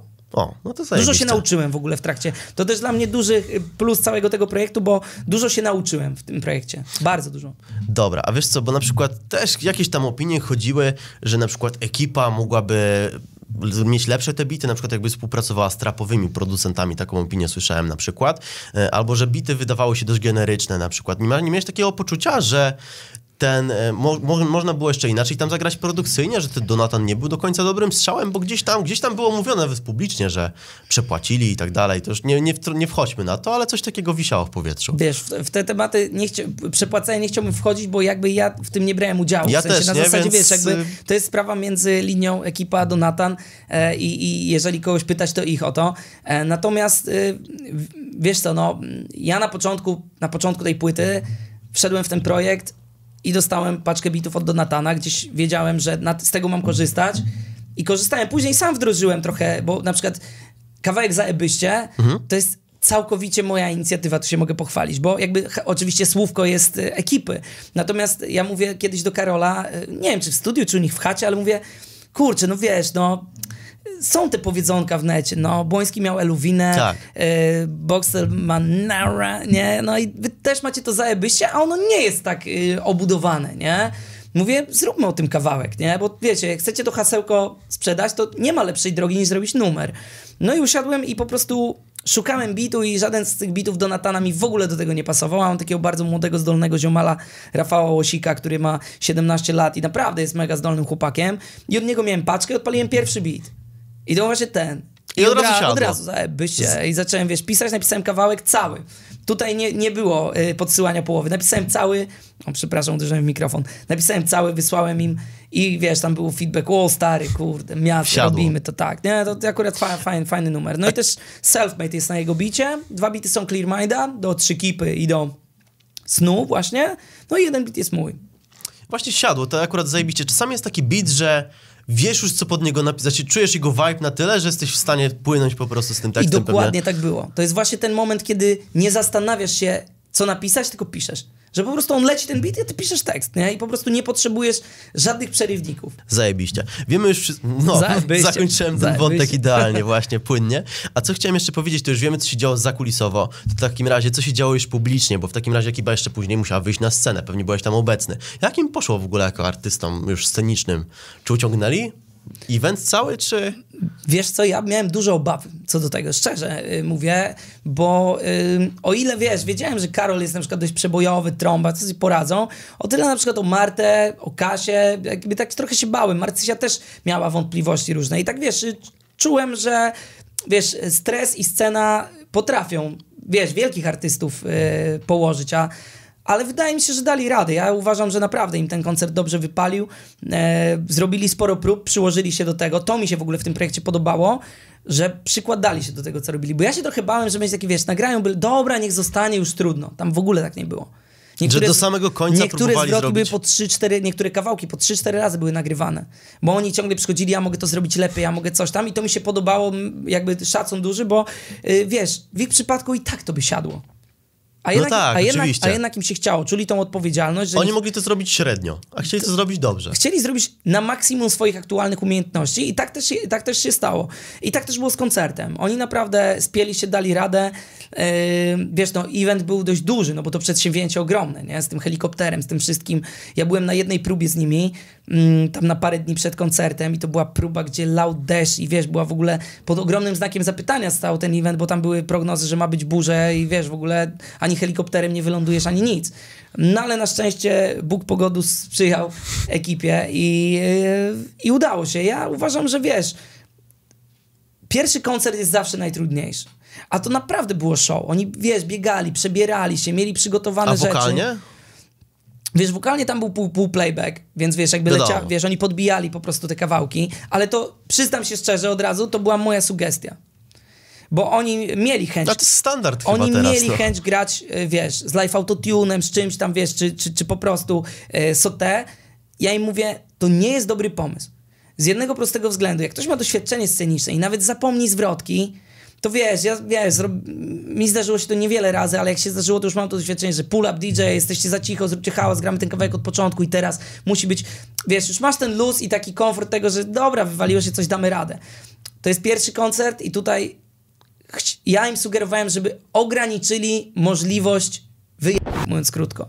A to pozwoli im, że nawet jak gdzieś zabraknie tlenu, bo będą skakać, bo ja mówię im, co innego jest wyjść na próbę i sobie to grać, a co innego, kiedy wyjdziesz, poczujesz ferwor sceny, tak. poczujesz te emocje, zaczniesz dawać z siebie więcej, zdecydowanie więcej niż na próbie i nagle nie będziesz wiedział, kiedy cię odetnie. No po prostu, no wiadomo, tak jak powiedziałeś, skaczemy, krzyczymy do tak. widowni, drzemy się, po I, prostu i, się drzemy. I, I, tego się nie da sprawdzić. W sensie nie da się tych emocji zasymulować, nie? I jeszcze masz il, kilka osób, które, z każda z nich się może wyłożyć tak naprawdę i masz większy procent szans, że coś nie wyjdzie. Dokładnie, tak. więc tutaj sugerowałem im po prostu, że żeby tak to zrobili, bo to wyjdzie dobrze. Ludzie też chcą zobaczyć show. ludzie, wiesz, ludzie mają świadomość tego, że to nie są wokaliści, że to nie są muzycy, tak? Natomiast przychodzą tam, no bo są osobami mega popularnymi, plus osobami, które robią wokół siebie ogromne zamieszanie, robią bardzo duże rzeczy i chcieli zobaczyć show i to show dostali.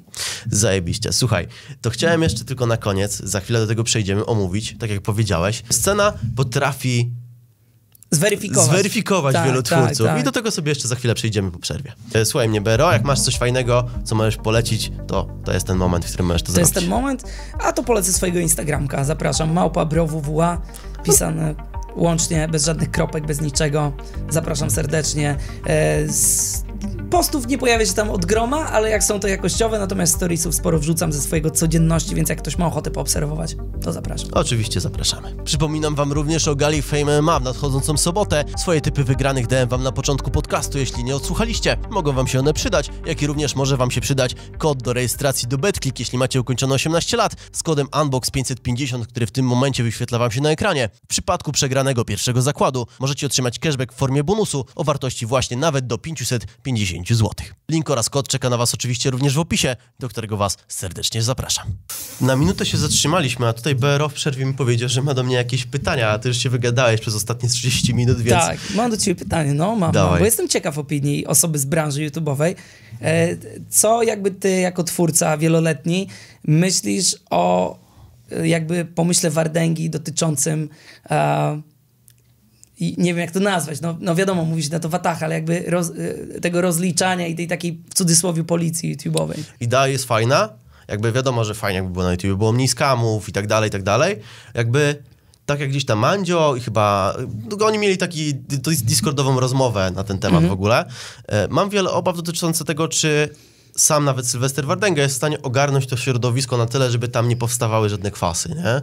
Czy tak jak była mowa o tym, że no ciężko jest zapanować nad, nad grupą na Discordzie, która ma tam 30 tysięcy członków. One, mogą, wiesz, możesz im powiedzieć, napiszcie to i to do tej marki, tylko że zawsze z tych 30 tysięcy znajdzie się 100-200, którzy napiszą coś innego, co niekoniecznie będzie ok. Jakby wątpię, że jesteś w stanie bez agresji, bez żadnych emocji kontrolować taką grupę, więc mam pewne obawy. Nie? Ale widzisz, to ja to poruszyłem to, bo ja po prostu jestem ciekaw kogoś ze środowiska, bo sam też uważam, że dobrze, żeby jakby influencerzy czuli trochę oddech na plecach, żeby tego skamu było mniej, bo był moment, kiedy jego było pełno wszędzie. E, I, te, i generalnie, generalnie fajnie byłoby oczyścić trochę e, influencerkę ze skamu. Natomiast też z drugiej strony mam obawę co do e, kontroli takiej grupy, co do kontroli tego całego, wiesz, na ile to będzie... Mm, nie chcę powtarzać się ze słowem kontrola, na ile da się to opanować. Tak, o, w ten dokładnie. sposób. To mnie trochę, wiesz, ja akurat nie mam z tym problemu, bo ja jak robię raczej kampanię, to są to rzeczy tylko, których jestem pewien, nie? Więc jakby nie reklamowałem nigdy skamu, e, choć miałem e, propozycję, e, jak w sumie każdy w tej branży, e, swoją drogą słuchawkową. Też miałeś hypotsy proponowane tutaj? Albo hypotsy, albo jakąś, ewentualnie jakiś inny dropshipping. E, w tym momencie głowy sobie nie dam uciąć, co to były hypotsy. No Natomiast... No oczywiście Instastory były wrzucone. Ja nie wrzucałem. nie, nie, nie, ja nie wrzucałem, natomiast wiesz co, ja tam, wiesz, no rozmawiałem o jakichś stawkach, natomiast ja zaznaczyłem sobie taką rzecz, że spoko, tu się coś tam dogadujemy, ale ja najpierw muszę te słuchawki dostać, sprawdzić i potem mogę, że tak... I sprawdzałeś? Nie, bo nie, nie, nie, nie się kontakt. W sensie jakby. I chodzi mi tylko o to, że wiesz, że y, jakby ja jest, tworzę kontent muzyczny trochę sprzętu różnego polecałem ludziom i wiesz, jakby, no tym bardziej czułem się w odpowiedzialności, że nie mogę reklamować jakiegoś gówna, jako tym bardziej osoba, która ludzie ufają w takich kwestiach, no tak. nie? E, więc... Z jednej strony cieszę się, żeby trochę, wiesz, tego gówna było mniej, no bo wiesz, ja jestem dorosłym człowiekiem, mi nikt nie wciśnie bubla jakiegoś. Ale jednak większość tych influencerek i influencerów oglądają dzieciaki, które niekoniecznie są świadome, co kupują i jak to zadziała, nie? Więc na pewno dobrze, żeby tego było mniej, ale też żeby nie zrobiło się z tego jakaś, nie wiem, jak to nazwać w ogóle, no żeby to nie było zbyt radykalne, no, może, może, coś, tak, coś no, takiego, nie? Dokładnie. Też kto ma oceniać, czy coś jest dobre, czy coś jest złe, czy przeprosiny były szczere, nieszczere, jakby jest strasznie dużo wątków i nie da się tego ubrać w ramy dobre, złe. To nie jest zero-jedynkowe. To, to nie jest zero-jedynkowe. No, to, to jest, jest jakiś odcień szarości, w którą stronę to ja nie wiem, naprawdę. Tak, tak, to prawda. E, co, właśnie, do czego chciałem wrócić i do czego chciałem zachęcić przed przerwą właśnie, to do rozmowy na przykład o Soblu, bo tam się, tak jak powiedziałeś, właśnie dużo rzeczy na scenie się dzieje i tam też się dużo rzeczy na scenie wydarzyło. Była wpadka wizerunkowa, jedna, druga, tam raz z dziewczyną, e, właśnie raz z tym, że pojechał na koncert, nie miał ochoty grać i co tym myślisz? Wcześniej jakieś... z fanem, co tam, że wbił na scenę. Tak, tak. Co tym w ogóle myślisz? Tak Oceniałeś to jakoś w swojej głowie, czy jeszcze nie masz takiej wyrobionej opinii na ten temat? Mam, wiesz, to wyrobioną opinię, bo obserwuję to y, i jeżeli chodzi o to pierwsze zdarzenie, czyli to wbicie na scenę fana, e, no to na pewno, wiesz, zbyt agresywnie i wulgarnie, za, za, jakby słowa, które padły, nie powinny paść. Natomiast tutaj największe, jakby, jakby największa wina leży w ochronie, że w ogóle ktoś się przedarł i wszedł na scenę. Wiesz, scena jest dla artystów i ludzie, którzy nas oglądają, muszą zrozumieć jedną rzecz, że przekaz poszedł taki, że fan wszedł na scenę. Ty będąc artystą na scenie nie wiesz, kto ci wchodzi na scenę. Nie wiesz, czy to jest fan, no tak. czy to jest hater. Przykład, dość dramatyczny z 2019 roku. Też go kojarzę od razu, jak powiedziałeś. Z Gdańska. I no trzeba jednak dmuchać na zimne, bo ty nie wiesz, kto wchodzi na scenę. Może to będzie fan, co cię kocha, zna wszystkie piosenki, a może ktoś, kto nagrywa aktualnie TikToka i chce ci, wiesz, o, nie wiem, coś, coś zrobić, nie? E, więc na pewno taka osoba powinna zostać wyrzucona ze sceny, sprowadzona, wiesz, nie mówię jakoś brutalnie, ale po prostu odprowadzona i przede wszystkim nie powinna w ogóle na nią wejść. Ale reakcja widać brak doświadczenia. No chyba artysta też musi być przygotowany na takie tak, sytuacje. Widać, widać brak doświadczenia, widać brak tego takiego, wiesz, zimnej głowy, spokojnej, wiesz, na zasadzie ochrona, proszę tutaj, wiesz, zabrać coś tam, chłopie, to nie jest miejsce dla ciebie, cokolwiek, ale no wyzwiska, które padłyby jest zupełnie niepotrzebne i, i to na pewno yy, no odbiło się wizerunkowo na tym, nie? A ta scena w Ostrudzie, czy gdzieś, gdzie on pojechał i po prostu nie śpiewał, po prostu trzymał mikrofon, puszczał go i dawał mikrofon do widzów, wyśpiewajcie, bo mi się nie chce, jakieś takie, tego typu rzeczy. Tak. Znaczy tak nie powiedział, ale tak to wyglądało po prostu, nie? Powiem ci w ten sposób. Y, ja nie rozumiem generalnie, jak można wyprzedać amfiteatr i nie mieć ochoty go zagrać, ale to jest moje subiektywne zdanie. Y, powiem w ten sposób. Y, tam, wiesz, artyści są dziwni, kapryśni, pani, niektórym, od, wiesz, woda sodowa uderza do głowy i od tego jest trochę management, żeby tego pilnować. Na zasadzie, jeżeli cokolwiek, wiesz, tam padły jakieś tam słowa ze sceny też, że rzekomo nikt nie wie, co jest w jego głowie i wiesz, może ma jakieś problemy, ja w to nie wnikam, ale jeżeli są problemy, które nie pozwalają ci dać siebie 100% na scenie, to są dwie możliwości, nie? Pierwsza możliwość jest taka, że na przykład jak ma, ja tak mam, e, miałem w życiu, że grałem, miałem jakieś problemy osobiste, a miałem koncert. I dla mnie koncert był pewnego rodzaju wytchnieniem. Na zasadzie, że wtedy właśnie zapominam o wszystkim. Gram ten koncert i przez półtorej godziny nie mam tego problemu, który mam w głowie, ale to jest moje subiektywne, nie każdy musi tak to odbierać. E, więc tam były dwie możliwości. Albo no, ludzie przyszli, wychodzisz, dajesz z siebie 100%. Zapominasz o wszystkim i to robisz. A jeżeli, Zmuszasz się, jeśli a trzeba, nie? A jeżeli nie jesteś w stanie, no to po prostu odwołujemy to piszemy, wiesz, na Instagramie, że masz, nie, nie wiem, cokolwiek, grypę żołądkową i wiesz, jakby nie jesteś w stanie zagrać tego koncertu, przepraszasz i tyle. Natomiast wiesz, to wyjście pośrednie, wyjście na scenę, ale mi się nie chce, jest dla mnie w ogóle absurdalne, że ktoś do tego dopuścił, nie? No właśnie te zachowania... To jest dla mnie absurdalne. Po tych 20 minutach te wyjście, no ponoć on tam się spotykał jeszcze z fanami i tak dalej. O, już tam różne rzeczy były próbowane. Tak, ale nie, nie, wiesz, jakby dla mnie, wiesz, jeżeli jesteś artystą, masz zabukowany koncert, e, wiesz, piłkarze też mają różne problemy osobiste, a jednak jak jest mecz, to muszą wyjść i go grać. Dobra. Więc jakby ja po prostu tutaj puentując, według mnie, jeżeli rzeczywiście jakieś poważniejsze problemy życiowo, rodzinne, czy nawet w głowie, psychologiczne się pojawiają, to jeżeli nie jesteś w stanie, to tego nie rób, bo potem wychodzą takie kwiatki i to wizerunkowo wpływa fatalnie po prostu. Właśnie, a ty masz, nie masz problemów z wizerunkiem żadnych, z tego co widziałem, akurat u ciebie ten wizerunek jest aż nawet za dobry, bym powiedział, jak na no, rapera. tak, no. Jest taki, familijny to może złe słowo, ale jest... Jest family friendly trochę, no. Jest familijny, powiedzmy, ale co, do czego chciałem, chciałem ci zadać pytanie eksperckie, to znaczy, jutro rano budzisz się jako Sobel, co robisz, żeby poprawić to wszystko, co się wydarzyło? Jak to naprawić? Ale jutro rano mówimy rzeczywiście jutro, czy po, budzę się po tym koncercie? Określmy na osi czasu, Jutro czym jest rano, jutro. no w sumie po koncercie. Słuchaj, ja na pewno bym nie dopuścił takiej sytuacji, w sensie wybrałbym którąś z tych dwóch opcji, albo nie gram w ogóle, albo daję z siebie No to 100%. wiadomo, ale było to jeżeli było. się odbyło, e, wie, wiesz, jakby... Da się z tego i- wyjść w ja, ogóle ja nie wiem, czy mm, ktoś y, jest tego świadomy, ale słowo przepraszam nie boli. Naprawdę można przeprosić. Po prostu. Zachowałem się chujowo. Przepraszam was. Nie powinno to mieć miejsce. Nie tłumaczyć się, że mam problemy, nawet jeżeli je mam. Nie, nic mnie nie tłumaczy. Zachowałem się beznadziejny, postaram się to wynagrodzić. Biorę całą winę na siebie. E, mam swoje problemy osobiste, nie, nie wiem. Średnio sobie z nimi radzę, muszę się wziąć w garść. Jeżeli kogoś zawiodłem, to przepraszam. To jest dla mnie lekcja. Koniec. Okej. Jakby po prostu szczerość i otwartość. No, co, co przeszkadza przeprosić? No, Ale jakiś niesmak dalej będzie i tak. No nie da się z tej sytuacji no wyjść będzie, ja, ja, stoprocentowo, jasne, nie? że stoprocentowo nie da się wyjść z tej sytuacji, absolutnie. Ale wiesz, przepraszam, to jest zawsze przepraszam. Ktoś powie, okej, fajnie przeprosił, w sumie luz. No, A ktoś powie, że nie szczerze. a ktoś powie, że nie szczerze, a ktoś powie, no, no przeprosił, ale z drugiej strony koncert się nie odbył, coś tam. No tak, ale z drugiej strony możesz nie przeprosić. Wtedy nikt nie wie, jakie ty masz odniesienie do tego. No ja widziałem, że tam rzekomo wychodził do fanów i tak dalej. Okej. Nie, nie rozumiem trochę tego, że grać się nie chce, a wyjść do fanów się chce. Trochę, wiesz, jakby granie też jest wyjściem do fanów, nie? Mm, Tam też padły takie zdanie, yy, że jego smuci to, że ludzie przychodzą posłuchać dwóch piosenek, tych najbardziej znanych i coś tam.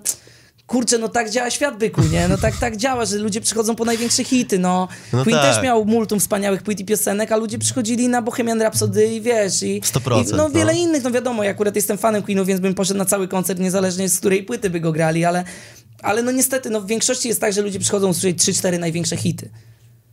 I tak to działa, no. No tak działa świat, akurat ciężko uniknąć. No, przychodzisz na koncert Young Leosi i kojarzysz szklanki, no proste, no. Dokładnie, no przychodzisz na koncert Michaela Jacksona, jak jeszcze żył, no i raczej myślę, że na Billie Jean był dość duży hałas, pe- pewnie większy niż na paru innych, No nie? tak. Jednak każdy chciał zobaczyć Moonwalka. Nie wiem, czy Michael się kiedyś obraził, mówi, wy tylko przychodzicie obejrzeć Moonwalka, nie? No to nie jest takie zachowanie bardzo... No wydaje mi się, że to okej wiesz, to jest też to. Sober jest bardzo młodym artystą, bardzo szybko to się wszystko wydarzyło. Te wyświetlenia są ogromne, zatem idą na pewno ogromne pieniądze, ogromna popularność, wszyscy patrzą mu na ręce, łatwo się w tym pogubić. Tak, myślę, że się trochę pogubił. Myślę, że tak. A teraz włożymy cię w nieco inne buty, bo taką może mniej kontrowersyjną sytuacją, ale była jeszcze sytuacja z BDS-em, z telefonem na cage'u, z Filipkiem. Filipkiem. Kojarzysz ten beef, bo on jest dosyć stary ponoć. Ja go tak nie śledziłem jeszcze wcześniej. O co tam Ja poszło? go pamiętam. No nie wymienię ci tytułów tych disów, ale pamiętam ten beef, pamiętam tam całą tą jakąś aferę. co tam się dramę. działo tak w skrócie? Kurczę, wiesz co, no to generalnie, y, może inaczej, kulminacyjnym jakimś momentem tego było to, że oni gdzieś po jakimś koncercie gdzieś się spotkali, tam doszło do jakichś, w cudzysłowie, rękoczynów. Każdy opowiada swoją wersję wydarzeń, ja nie będę oceniał, która jest prawdziwa, y, bo tam mnie nie było, więc, więc nie wiem, ale wiesz, oni cały czas to jest jakoś niewyjaśnione, bo każdy ma swoją wersję i każdy się swojej trzyma i jest wkurwiony, że ktoś przedstawia tą inną, no i to się trochę ciągnie. Moim zdaniem kompletnie niepotrzebny ten telefon BDS-a był. A, czyli te, ale dymometr wpało, no, jak nie no, wiesz, widziałeś. jakby wyświetlenia są, zasięgi są, natomiast wydaje mi się, że nie, do- nie do końca rozumiem, do czego to BDS-owi było potrzebne. W sensie... No w sumie do niczego chyba w sensie, tak naprawdę. Wiesz, jakby rozpoczął jakoś na nowo, odkopał dramę, zaczęły się jakieś znowu smrody e, robić. e, Niekoniecznie pozytywne akurat w tym wypadku dla niego, e, bo akurat po tym cage'u raczej tutaj propsy się spały w stronę Filipka niż w stronę BDS-a. BDS ma dość pewną pozycję, ma fanów, ma, ma viewsy, wiesz, jakby to nie wpłynie na jego karierę, ten No cage, chyba nie, miał powodów, żeby się bronić w tej sytuacji Wiesz, nawet tam za po bardzo. on uważa, że został wywołany do tablicy. Mi się wydaje, że to jest niepotrzebne, że jeżeli uważa, że ta sprawa jest zakończona, to powinna po prostu mieć, powinien mieć to w dupie. Ja na przykład wiele rzeczy już po prostu nie interesują mnie z mojej przeszłości, bo są dla mnie zamknięte rozdziały, nie chce mi się o tym gadać, nie dlatego, że to mnie jakoś boli czy cokolwiek, tylko w ogóle to jest już za mną, to jest już przeszłość, o której ja zapomniałem. Tam też były jakieś próby rozwiązania tego później, że nie było tam może przeprosin, ale że nie kłóćmy się, jak Peja i w ogóle tam, tam w ogóle większa drama się z tego zrobiła. Co, co oceniasz, jak oceniasz jego rozwiązanie tej sytuacji w ogóle? Na plus tak, czy na tam minus? było na jakimś na koncercie, że, że, że, że chciałby ten jakby beef zakończyć, że nie muszą Tak. się kłócić przez tyle lat jak, jak Rychu i Tede. Tedy, Mm. przepraszam, tak, tak, Rychu i dobrze, Tede, Rychu tak. Peja, tak. Y, wiesz, y, szkoda, że w takich okolicznościach, po Cage'u, gdzie też się chłopaki trochę nawyzywali po raz kolejny, wiesz, jakby dzień temu się wyzywasz, kolejny dzień jest coś, wiesz, jakby to się strasznie jest bipolar, nie, dla mnie.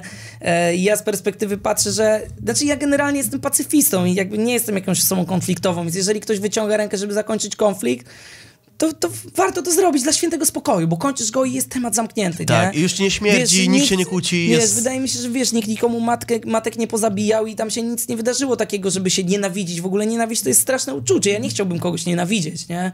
Wydaje mi się, że to jest takie um, uczucie, którego warto nie mieć w życiu, a jak masz, to warto zrobić, żeby go nie mieć. I em, nie jestem doradcą, nie, to wiesz, ja nie znam, wiesz, ku, ku, kulisów tego wszystkiego, może są jakieś rzeczy, o których oni obaj nie mówią. Nie chcę mówić ani za BDS-a, ani za Filipka.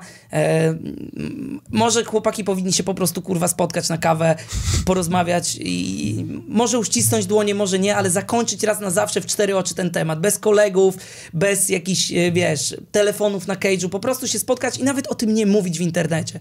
Po prostu, po męsku. Koniec. Nie zawsze się da, ale jest to na pewno jeden z lepszych sposobów, ja żeby jestem, to rozwiązać, wiesz, jakby nie? takiego zdania, że jak są jakieś problemy, ja ci powiem wprost, mi prywatnie nie chciałoby się prowadzić disu i bifu z kimkolwiek dzisiaj. Miałeś Jakby- jakieś disy na pewno, bo Miałem, pamiętam, miałem, sprawdzałem, jasne, miałeś. Jasne, że miałem. E, Mówi się, że wiesz, bify to jest część hip-hopu i to jest prawda. Natomiast w obecnej sytuacji, wiesz, ja mam zaraz 30 lat, żonę, dziecko, pieska, ja mam multum swoich spraw, prowadzę firmę, ja nie mam czasu na kłócenie się z kimś przez piosenki, nie? Jakby ja nie mam na to czasu. No, czasami jest wiem, to że- część muzyki. Ja wiem, że hype rośnie wtedy, ludzie lubią te aferki, tylko że wiesz, jak ktoś ma do mnie jakiś problem, albo ja mam do kogoś, to proszę bardzo, to się spotkajmy, wyjaśnijmy sobie w cztery oczy.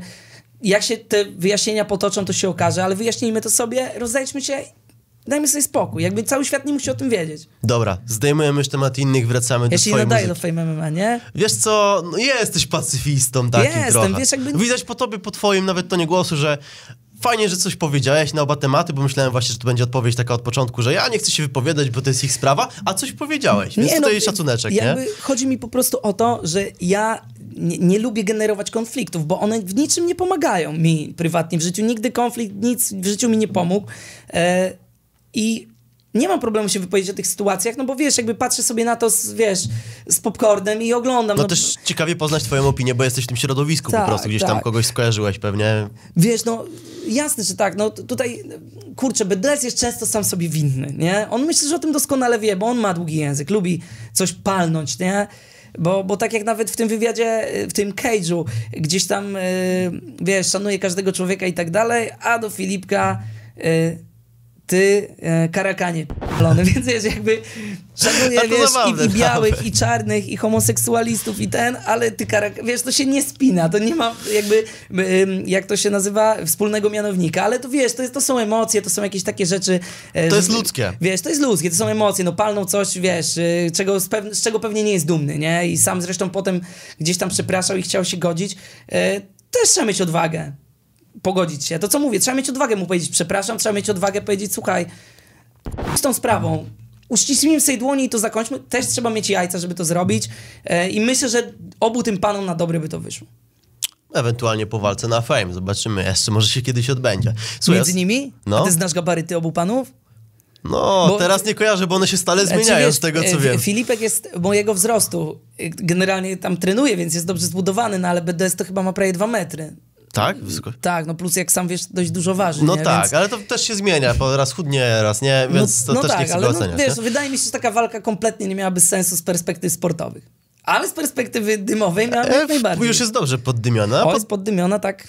Ty rzuciłeś teraz taki numer pierwszy raz. On się różni od twoich e, kawałków dotychczasowych. On jest taki bardziej pop-punkowy. Tak jest. Jest coś, są totalnie inne instrumenty, totalnie, totalnie inna stylistyka. Tak. Czy to jest zapowiedź jakiejś płyty, czy to jest taki pojedynczy strzał? Jak to E, wygląda? wiesz co, ja bardzo chciałem taki kawałek zrobić, bo ja lubię taki klimat, lubię jakby, wiesz, e, Machine Gun Kelly ostatnio wydał taki album, który, który też mi się podobał gdzieś tam, ale wiesz, w ogóle pop-punk trochę wraca do łask, bo The Kid Laroi to też są około takie rzeczy i tych artystów, którzy, którzy w Stanach to robią jest dużo, a ja też jestem... E, z tego pokolenia, który pamięta ten przełom milenialny, bo wtedy wiesz, jakby pop-punkowy kawałek był w każdym amerykańskim filmie o koledżu. I jakie to były lata?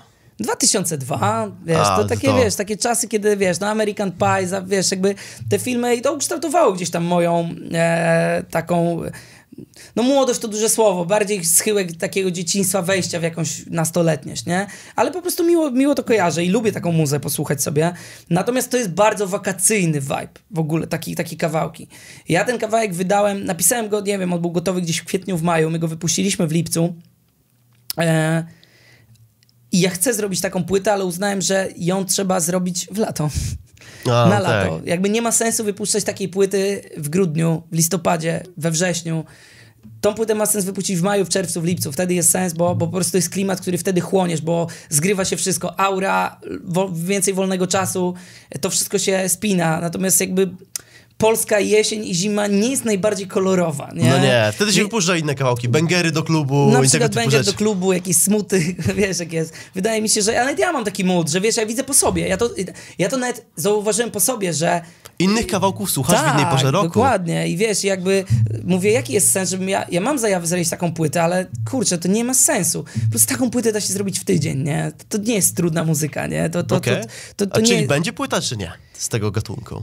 Czy... Myślę, że y, kurczę, nie chcę nic mówić na pewno, bo wiesz, u mnie trochę jak w kalejdoskopie, te pomysły, one wirują w mojej głowie i wiesz, teraz jest dziewczyna dealera, na tym się skupiam i o tym chciałbym mówić, bo to będzie na pewno i uważam, że to będzie naprawdę wyjątkowy projekt na jakby w ogóle skalę naszego tutaj rodzimego rynku. W sensie to będzie coś innego. E, Czy to będzie coś jak Marmur Tako, że to jest płyta, która opowiada jakąś historię przez każdy track? Właśnie? Wiesz co, poniekąd tak, natomiast płyta Marmur, y, ona ma moim zdaniem elementy historii. Nie wiem, czy to jest, czy, czy aż tak można zero-jedynkowo nazwać ją historią. Ja akurat dość dobrze znam tą płytę, bo to była pierwsza płyta taka, która tak mi się mocniej zapętliła na uszy. Wtedy też pisałem pracę magisterską, jakoś tak jeździłem, w domu miałem małe dziecko, więc to nie były warunki do pisania pracy magisterskiej, więc jeździłem sobie na studia, tam u mnie na studiach były, w bibliotece były takie pojedyncze boksy, gdzie można było mieć ciszę, spokój plus dostęp do wszystkich książek. No i w drodze na studia i ze studiów słuchałem sobie tej płyty. Więc mam ją słuchaną, ona będzie inaczej, ona jest inaczej wymyślona trochę. Jakby trochę inny jest koncept. To też, wiesz, ktoś, dużo jest takich pytań, czy to będzie jak każdy ponad każdym Wojtka Sokoła. Okej, nie da się tego To porównać jest taki tak. storytelling zero-jedynkowy, w sensie Wojtek jest narratorem. U mnie jest, ja nie chcę mówić jaki pomysł, bo jeszcze mi jakiś podkradnie, nie? To jest taki Okej. rynek, Czyli tak nie? mówisz, jakbyś chciał, ale nie chciał powiedzieć. Chciałbym o tym powiedzieć ci wszystko, chciałbym ci powiedzieć, ale nie mogę tego zrobić, bo przyjdzie na to czas. Yy, Myślę, że zaczniemy zabawę na przełomie lutego, marca przyszłego roku, bo w tym momencie jesteśmy w etapie nagrań plus jakby dogadywania wszystkiego, bo to jest dość złożony projekt i dość być może fajnych partnerów uda się pozyskać, żeby zrobić to z pompą. Dobra, to ja nie grzebię już w tym temacie, żeby tutaj nie wyciągać tych Tak, faktów, się, które są... się spociłem, stary, tym No, tematem. lecimy z powrotem w tył do tego, co było. Czyli był DeLorean, fajny samochód swoją drogą, też, też bardzo mi się podoba. A jeździłeś nim? Właśnie nie, a słyszałem na twoim Q&A, że jest strasznym klocem. Jest okropny. Okropny jest dojeżdżania. Domyślam się, a też serio. Jest słyszałem- zamułem, w ogóle nie ma mocy, nie skręca, jest... jest... Natomiast no, Buda robi naprawdę furorę cały czas, dlatego, że staliśmy na mieście nim kręcąc teledysk, no i częstotliwość podbijania ludzi, żeby sobie zrobić zdjęcie z tym samochodem była bardzo No tak, no masz drzwi, które ci otwierają po prostu jak ściana w górę, masz takie Tak. dwa wielkie skrzydła po bokach samochodu. No i też legendarny, to film, No. ka- każdy, no ka- może nie każdy, nie wiem jak, jak, jak młodzież, ale, ale większość ludzi zna. Ale bije od niego synthwave, vaporwave, po prostu Tak, na niego na patrzysz. Tak. Akurat Jest totalnie... symbolem synthwave'u. Tak, 100%. Właśnie myślałem, że DeLorean będzie taką bardziej synthwave'ową, płytą, a jest taką bardziej popową troszkę bardziej. Z kolei jeszcze wydałeś Next Level trójkę i to była bardziej rapowa już płyta, tak, stricte, nie? Którą ci się robiło przyjemniej? Jakbyś miał ocenić? W czym się tam lepiej Ob, poczułeś? ob, obie się robiło inaczej, bo wiesz, e, DeLorean powstawał e, dosyć długo, on powstawał ponad rok czasu i to była taka płyta, e, nad którą bardzo dużo też produkcyjnie spędziłem czasu, bo produkowałem dużo bitów na ten album i e, to była trochę podróże w czasie. No DeLorean znany jest z No filmu tak. Powrót do przyszłości, z tych y, po, podróży w czasie, więc ja sobie podróżowałem w czasie. Jest tam dużo funku z lat 70., jest trochę 80sów, y, bo są takie dwa kawałki mocno 80sowe i jest trochę bluesa z lat 60., więc y, taki był też zamysł, żeby sobie muzycznie popodróżować, a nazwa płyty i cały motyw na to pozwalał, mówiąc No tak. krótko. Mm, to było dla mnie, wiesz, pierwsza w pełni popowa płyta, jaką robiłem, więc to było bardzo ciekawe i zajawkowe. Nieodtwórcze. Ale na plus czy na minus? Na plus, zdecydowanie na plus, że po prostu siedziałeś w studiu i się jara- jarałeś, bo robiłeś rzeczy, których nigdy wcześniej nie robiłeś. I wiesz, kawałki rapowe, ja zrobiłem ich naprawdę od groma przez te lata, to 12, akurat jak wspomniałeś. widać? Więc wiesz, jakby dla mnie siadanie do kolejnej rapowej płyty jest nudą, nie? A ja jestem, gdzieś tam czuję się jednak artystą i poszukuję, jakby ja... Ja wiem, jakiej płyty ludzie by po mnie oczekiwali. Ja wiem, że jak ja bym ją zrobił, to bym jej pewnie sprzedał dwa razy tyle, co ostatnich i wyświetleń pewnie byłoby trochę więcej. I wiesz, nie wiem, recenzje na różnych portalach branżowych były, wow, na to czekaliśmy. Tylko, że mi się nie chce tego robić, bo ja nie robię tego dla tych recenzji, nie? Ja robię te płyty po to, żeby mieć fan. Wiesz, udało mi się dojść do pozycji, kiedy zarabiam jakieś tam pieniądze, one pozwalają mi godnie żyć i nie przejmować się za bardzo tym, co będzie za miesiąc. No więc skoro mam taką możliwość, to sobie realizuję swoje wizje muzyczne, niezależnie od tego, czy, czy wiesz, tłum klaśnie i powie, to jest genialne, czy ktoś mi powie, o, wolałem cię jak rapowałeś, no to fajnie, no to są te rapowe płyty, sobie ich słuchaj, jak wolałeś. One już są. Akurat co by nie mówić, to ciężko ci nie przyznać tutaj, że idzie ci to dalej dobrze, w sensie nieważne co wrzucisz, czy to jest bardziej właśnie popowe, czy rapowe, to wszystko robi fajny, stały, dobry wynik, nie? Już tak, wiadomo, że tak. muzyki nie ocenia się po wyniku, tak. bo, bo wiesz, coś może mieć mało wyświetleń i być dobrą muzyką, ale jakby gdzieś tam zawsze, zawsze to jednak dociera do, twojego, do, do twojej widowni, zebrałeś taką, która szanuje wszystko, co robisz. To tak? prawda, to jest prawda i to są lata pracy, wiesz, to jest... Yy taka, taka rzecz, z której jestem mega dumny, bo latami na to pracowałem i też tą niesztampowością, tym, że każdy projekt zaskakiwał i był inny, on wpłynął na to, że mm, jakby ja zajebiście się czuję w tym momencie jako artysta, bo ja wiem, że ja mogę zrobić wszystko. Nic mnie nie, za mną się nie ciągnie nic, mi nikt nic nie zarzuci. Wiesz, jednak jakby Paluch stwierdził, że robi popową płytę, bo ma zajawkę jako artysta i chce ją zrobić. Spoko, lecimy? To przypuszczam, że jego fani mogliby nie być z tego zadowoleni. I mogłoby się to odbić, wiesz, ja wątpię, żeby on chciał. Myślę, że No dobra, takie... zakładając uniwersum, w którym chce, nie? Tak, tak, dokładnie. Po prostu to jest czysto hipotetyczna sytuacja. Podałem to jako przykład, żeby pokazać, że wiesz, że gdzieś tam... E, w jaki sposób to go ogranicza. Ja czuję totalną swobodę muzyczną. Mogę robić na co mam ochotę i to jest piękne. No, ja wiem, wiesz, mam ten stały fanbase, który już te wszystkie płyty kupił, i ja wiem, że ta sama ilość tych płyt, niezależnie jaką ja płytę wydam, ja mógłbym nie wrzucać ani jednego teledysku, ja i tak sprzedałbym tyle samo pudełek. Nie? To już wiemy, że sprzedajesz, wiemy, że sprzedajesz, dobrze ci idzie w tym. Nieważne... Jest dobrze, dobrze jak dobrze. No Mata sprzedał 60 tysięcy preorderów, ja obok tego nawet nie zahaczam, ale idzie mi tak, że jest git, nie narzekam. Też no. mi się wydaje, że jest git, bo na przykład z twojego Q&A z 2018 roku wyciągnęliśmy informację, że zarobiłeś z muzyki coś pomiędzy 700 a 800 koła. Znaczy to jest publiczne, więc pozwolę sobie tak, tak powiedzieć. Jak to było z tym COVID-em? Czy on zakłócił to wszystko, czy trochę przygasił? Czy ta branża się zmieniła? Jest może mniej, więcej pieniędzy, mniej pieniędzy, więcej konkurencji? Co tam się pozmieniało ostatnio na przestrzeni tych lat? Czy odczułeś jakieś większe to jest zmiany? Fajne, fajne pytanie, bo, bo rzeczywiście, wiesz, ja to śledzę i wydaje mi się, że mam takie rzetelne spojrzenie. Na pewno lata przedcovidowe były bardzo latami koncertowymi. Wiesz, mhm. moim głównym dochodem były mimo wszystko koncerty, no bo jeżeli ja w weekend grałem pięć sztuk, e, to były plenery za porządne pieniądze. To ile, tak jedna druga przychodów to, była, to były koncerty, czy o, ja myślę, więcej? że 80% to były o, koncerty. Dużo. Wiesz, myślę, że 80%. Zwłaszcza w sezonie, od maja do września, kiedy są te imprezy plenerowe i tego gra się naprawdę od groma, tak naprawdę mniej jesteś w domu niż, więcej jesteś w hotelu niż w domu.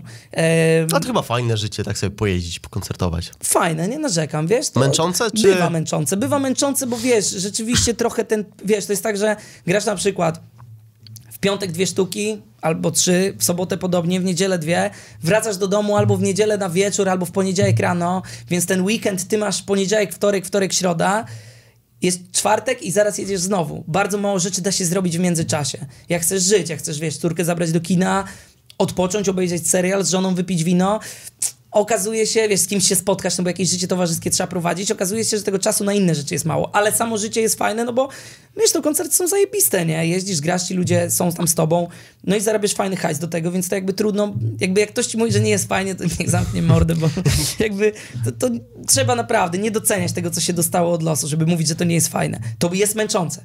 Jasne. I ja po takim sezonie jestem nieraz wypruty i mam dość ludzi, mam dość klubów.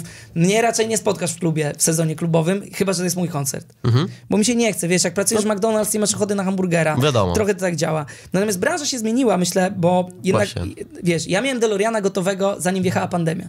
A, widzisz. To kiedy I, było? To jest... I, w marcu była pandemia, się tak zaczęła. Tak, i, to, i to była gotowa płyta i my mieliśmy ją wydawać y, maj, czerwiec mniej więcej.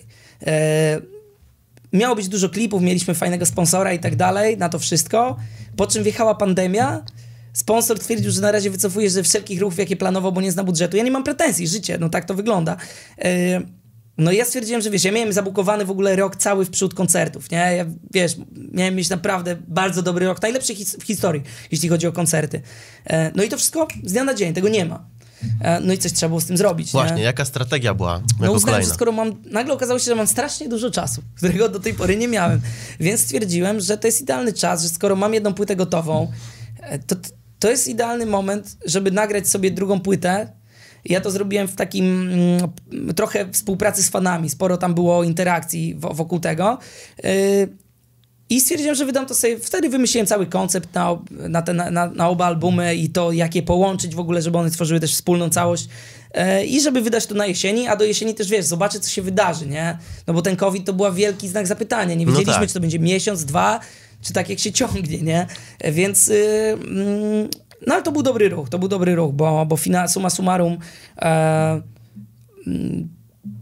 i finansowo te płyty dobrze jakby odkuły jakby różne, bo wiesz, no jakby no, dla mnie pół roku było życiem czysto z oszczędności. No wiadomo, z YouTube'a jakieś tam przychody miesięcznie są, no ale wydatków było więcej. Ale na pewno jest strata przez to, co się wydarzyło. Ogromna, ogromna. Myślisz, że na całej branży, czy tylko... Myślę, że tak. Że wszyscy- Myślę, każdy to odczuł Myślę, z artystów. Znaczy wiesz, nie odczuli artyści, którzy i tak nie koncertowali w tym czasie. Wiesz, no ja nie wiem jak y, na początku, znaczy wiesz, na pewno Sobol miałby trochę koncertów, ale myślę, że wiesz, on wypuścił te największe single w pandemii, wiesz, te streamingi jednak szalenie pracują i na Spotify, i na YouTubie, więc myślę, że tam się hajs zgadza przepotężnie. No to były chyba te czasy, że impreza zaczęła latać Tak, wszędzie. Więc wiesz, myślę że, myślę, że tutaj wiesz, kto przepracował ten czas i nie siedział i nie czekał, tylko coś robił, to wyszedł na plus.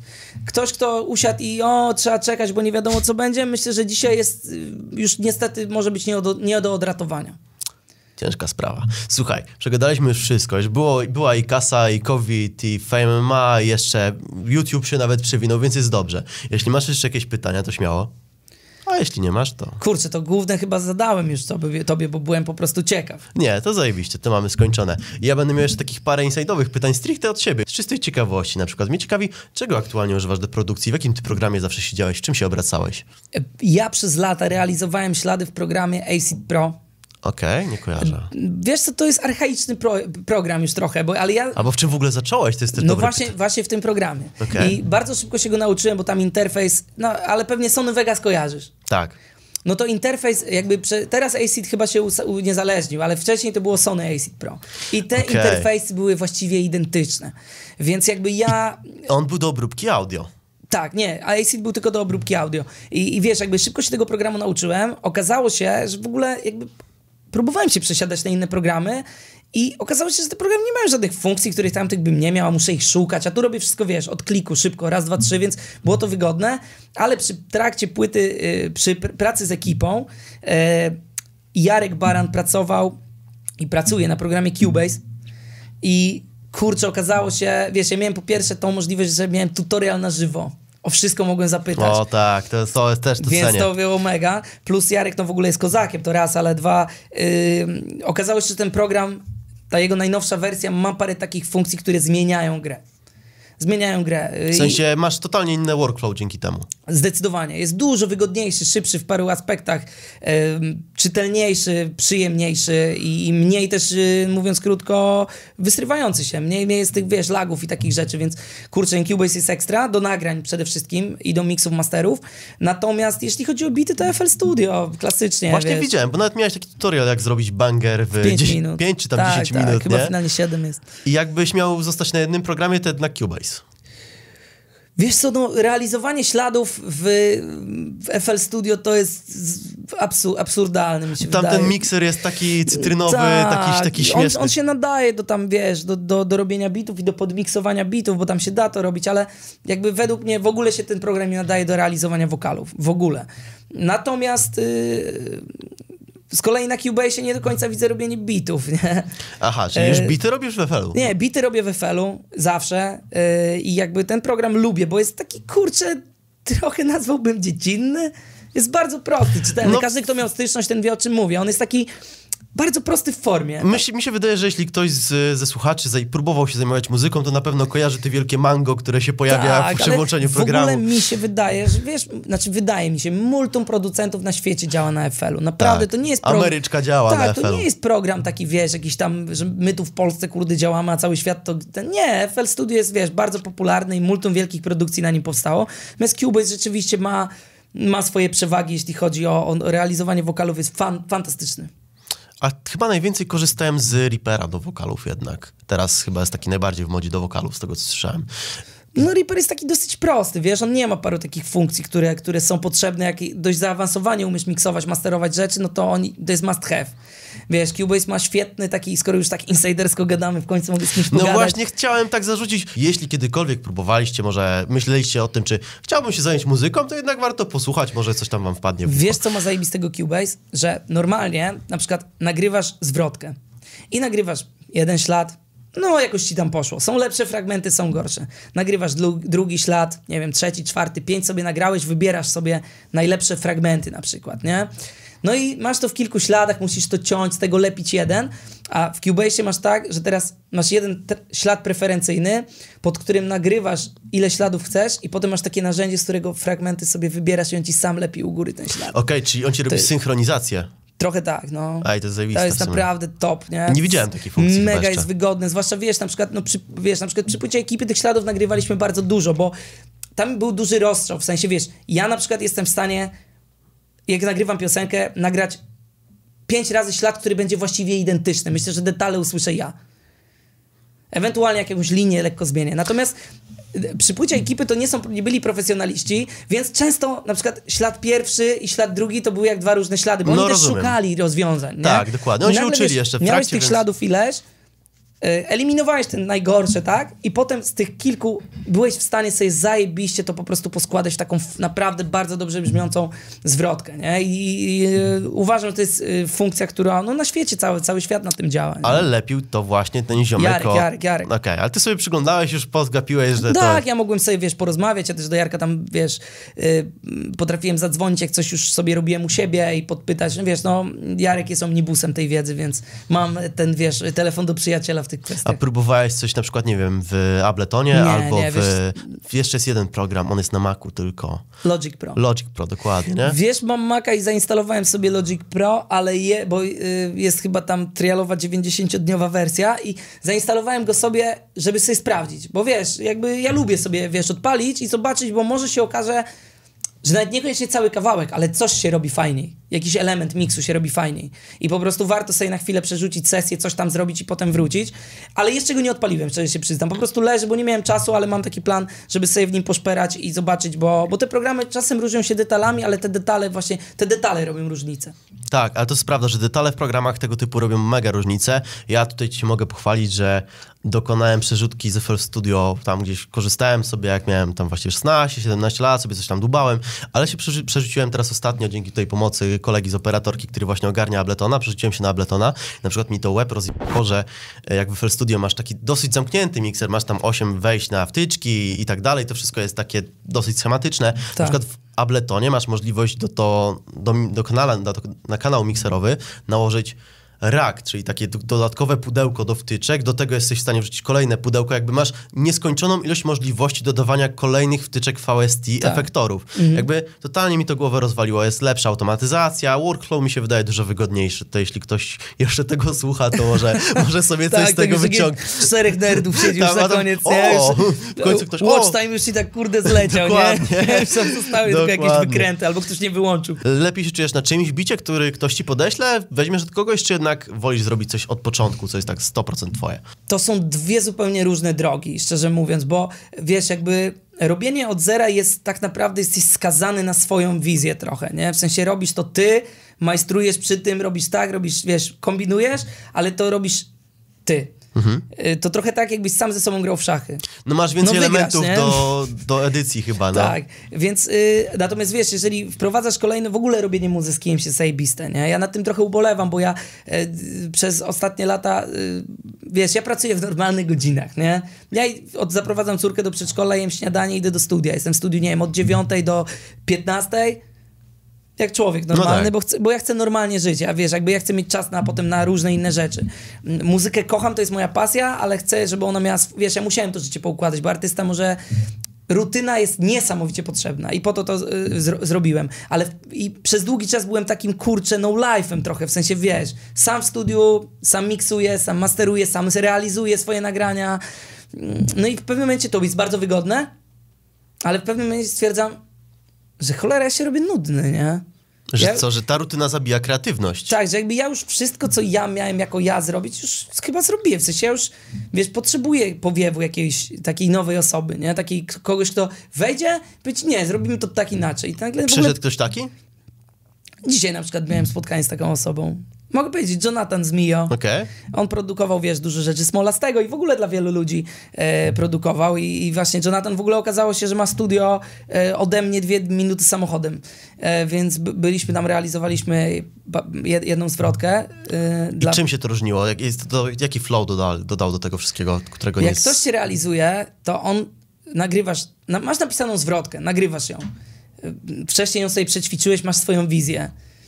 A ktoś mówi, kurde, wiesz co, ten fragment może byśmy inaczej zaakcentowali, Okej. może byś inną ryt- rytmikę wrzucili, jakbyśmy tu dodali sylaby i zrobili to tak, tak i tak. No i ty próbujesz. Akurat tam jeden pomysł był, który mi się nie spodobał, ale za, za chwilę był kolejny, który mi się spodobał i został pomysł jakby jego, a nie mój. I to jest zajebiste, bo ja wiem, że sam po prostu bym siadł, nagrał to tak, jak wymyśliłem i zszedł. A z tym dodatkiem jest lepsza zwrotka, po prostu jest fajnie brzmi, nie? A w jakich gatunkach myślisz, byś się odnalazł? Tak, jakbyś miał wybrać taki zakres, kiedy jeszcze czujesz się swobodnie w miarę i wiesz, że to jest to, co jesteś w stanie zagrać, łatwiej zanucić. będzie mi chyba z drugiej strony. Na pewno jakieś heavy metalowe, ciężkie, ciężko gitarowe rzeczy to w ogóle nie jest mój vibe i w ogóle bym się w tym nie odnalazł. Myślę, że mm, raczej ja jestem dość elastyczny muzycznie. Jakby wiesz, y, robiłem i funkowe rzeczy, i popowe, i, i, i synthwave'owe, i kurczę pop-punkowe ostatnio. Ja lubię sprawdzać siebie, w sensie dla mnie to jest zawsze jakieś wyzwanie, bo wiesz, jakby wejść i nagrać rapowy kawałek, no nie ma problemu, możemy to zrobić zaraz, nie? To nie jest dla No mnie tak. problem, natomiast wiesz, jakby myślenie o muzyce w inny sposób, na zasadzie zróbmy coś, czego nie robiłem, jest najfajniejszym myśleniem. No to zaproszę cię zaraz, my sobie z ziomkiem robimy techenko, może sprawdzisz, może ci Mm, się kurczę. spodoba, więc zaraz uprzejmy. Słuchaj, chyba skończyliśmy, wyczerpaliśmy No, tak, wszystko, już, mamy z godzinę już tylko 30. Ty to oglądasz i sprawdzasz, ile ma Bez wyświetleń. kitu. Chciałem podziękować wszystkim, którzy obejrzeli do końca. Szacunek, E, ogromny. Macie coś napisać w komentarzu specjalnie, że Tak, jak ktoś oglądał do końca, to niech... A nie, to powiedzmy, co mają napisać Właśnie w komentarzu, tak. to będziemy wiedzieć, co. jakieś ha- a takie głupie hasło, żeby Tak. nikt się nie spodziewał, skąd jest ten komentarz w ogóle, co mogą napisać? Tak. Aloes. Aloes, o, to jest, ten sztuczny jest, sztuczny aloes albo No, Sztuczny aloe, aloes. albo cokolwiek. To będziemy wiedzieć. Zostawisz serduszko, jak ktoś tak napisze, Tak. obiecuję. Ja, Dobra, ja skomentuję. dobra, dziękujemy bardzo i widzimy się Dzięki. w kolejnym Realcaście. Mam nadzieję, że miło wam się słuchało, jak i również mam nadzieję, że miło będzie wam się oglądało nadchodzącym galę Fame 11. Mam nadzieję, że wytypowaliście swoich zwycięzców walk, możecie napisać o nich w komentarzu, a jeśli chcecie zabetować i macie skończone 18 lat, to z kodem UNBOX550, tak jak mówiłem, możecie założyć konto ze specjalnym bonusem, który daje wam cashback do 550 zł przy pierwszym zakładzie. A właśnie ten kod UNBOX550, który jest również w opisie, da wam cashback do 550 zł w formie bonusu na BetClick w przypadku przegrania swojego pierwszego zakładu. Fajna oferta, fajnie spróbować, więc zachęcam was do sprawdzenia opisu i widzimy się w kolejnym Realcaście.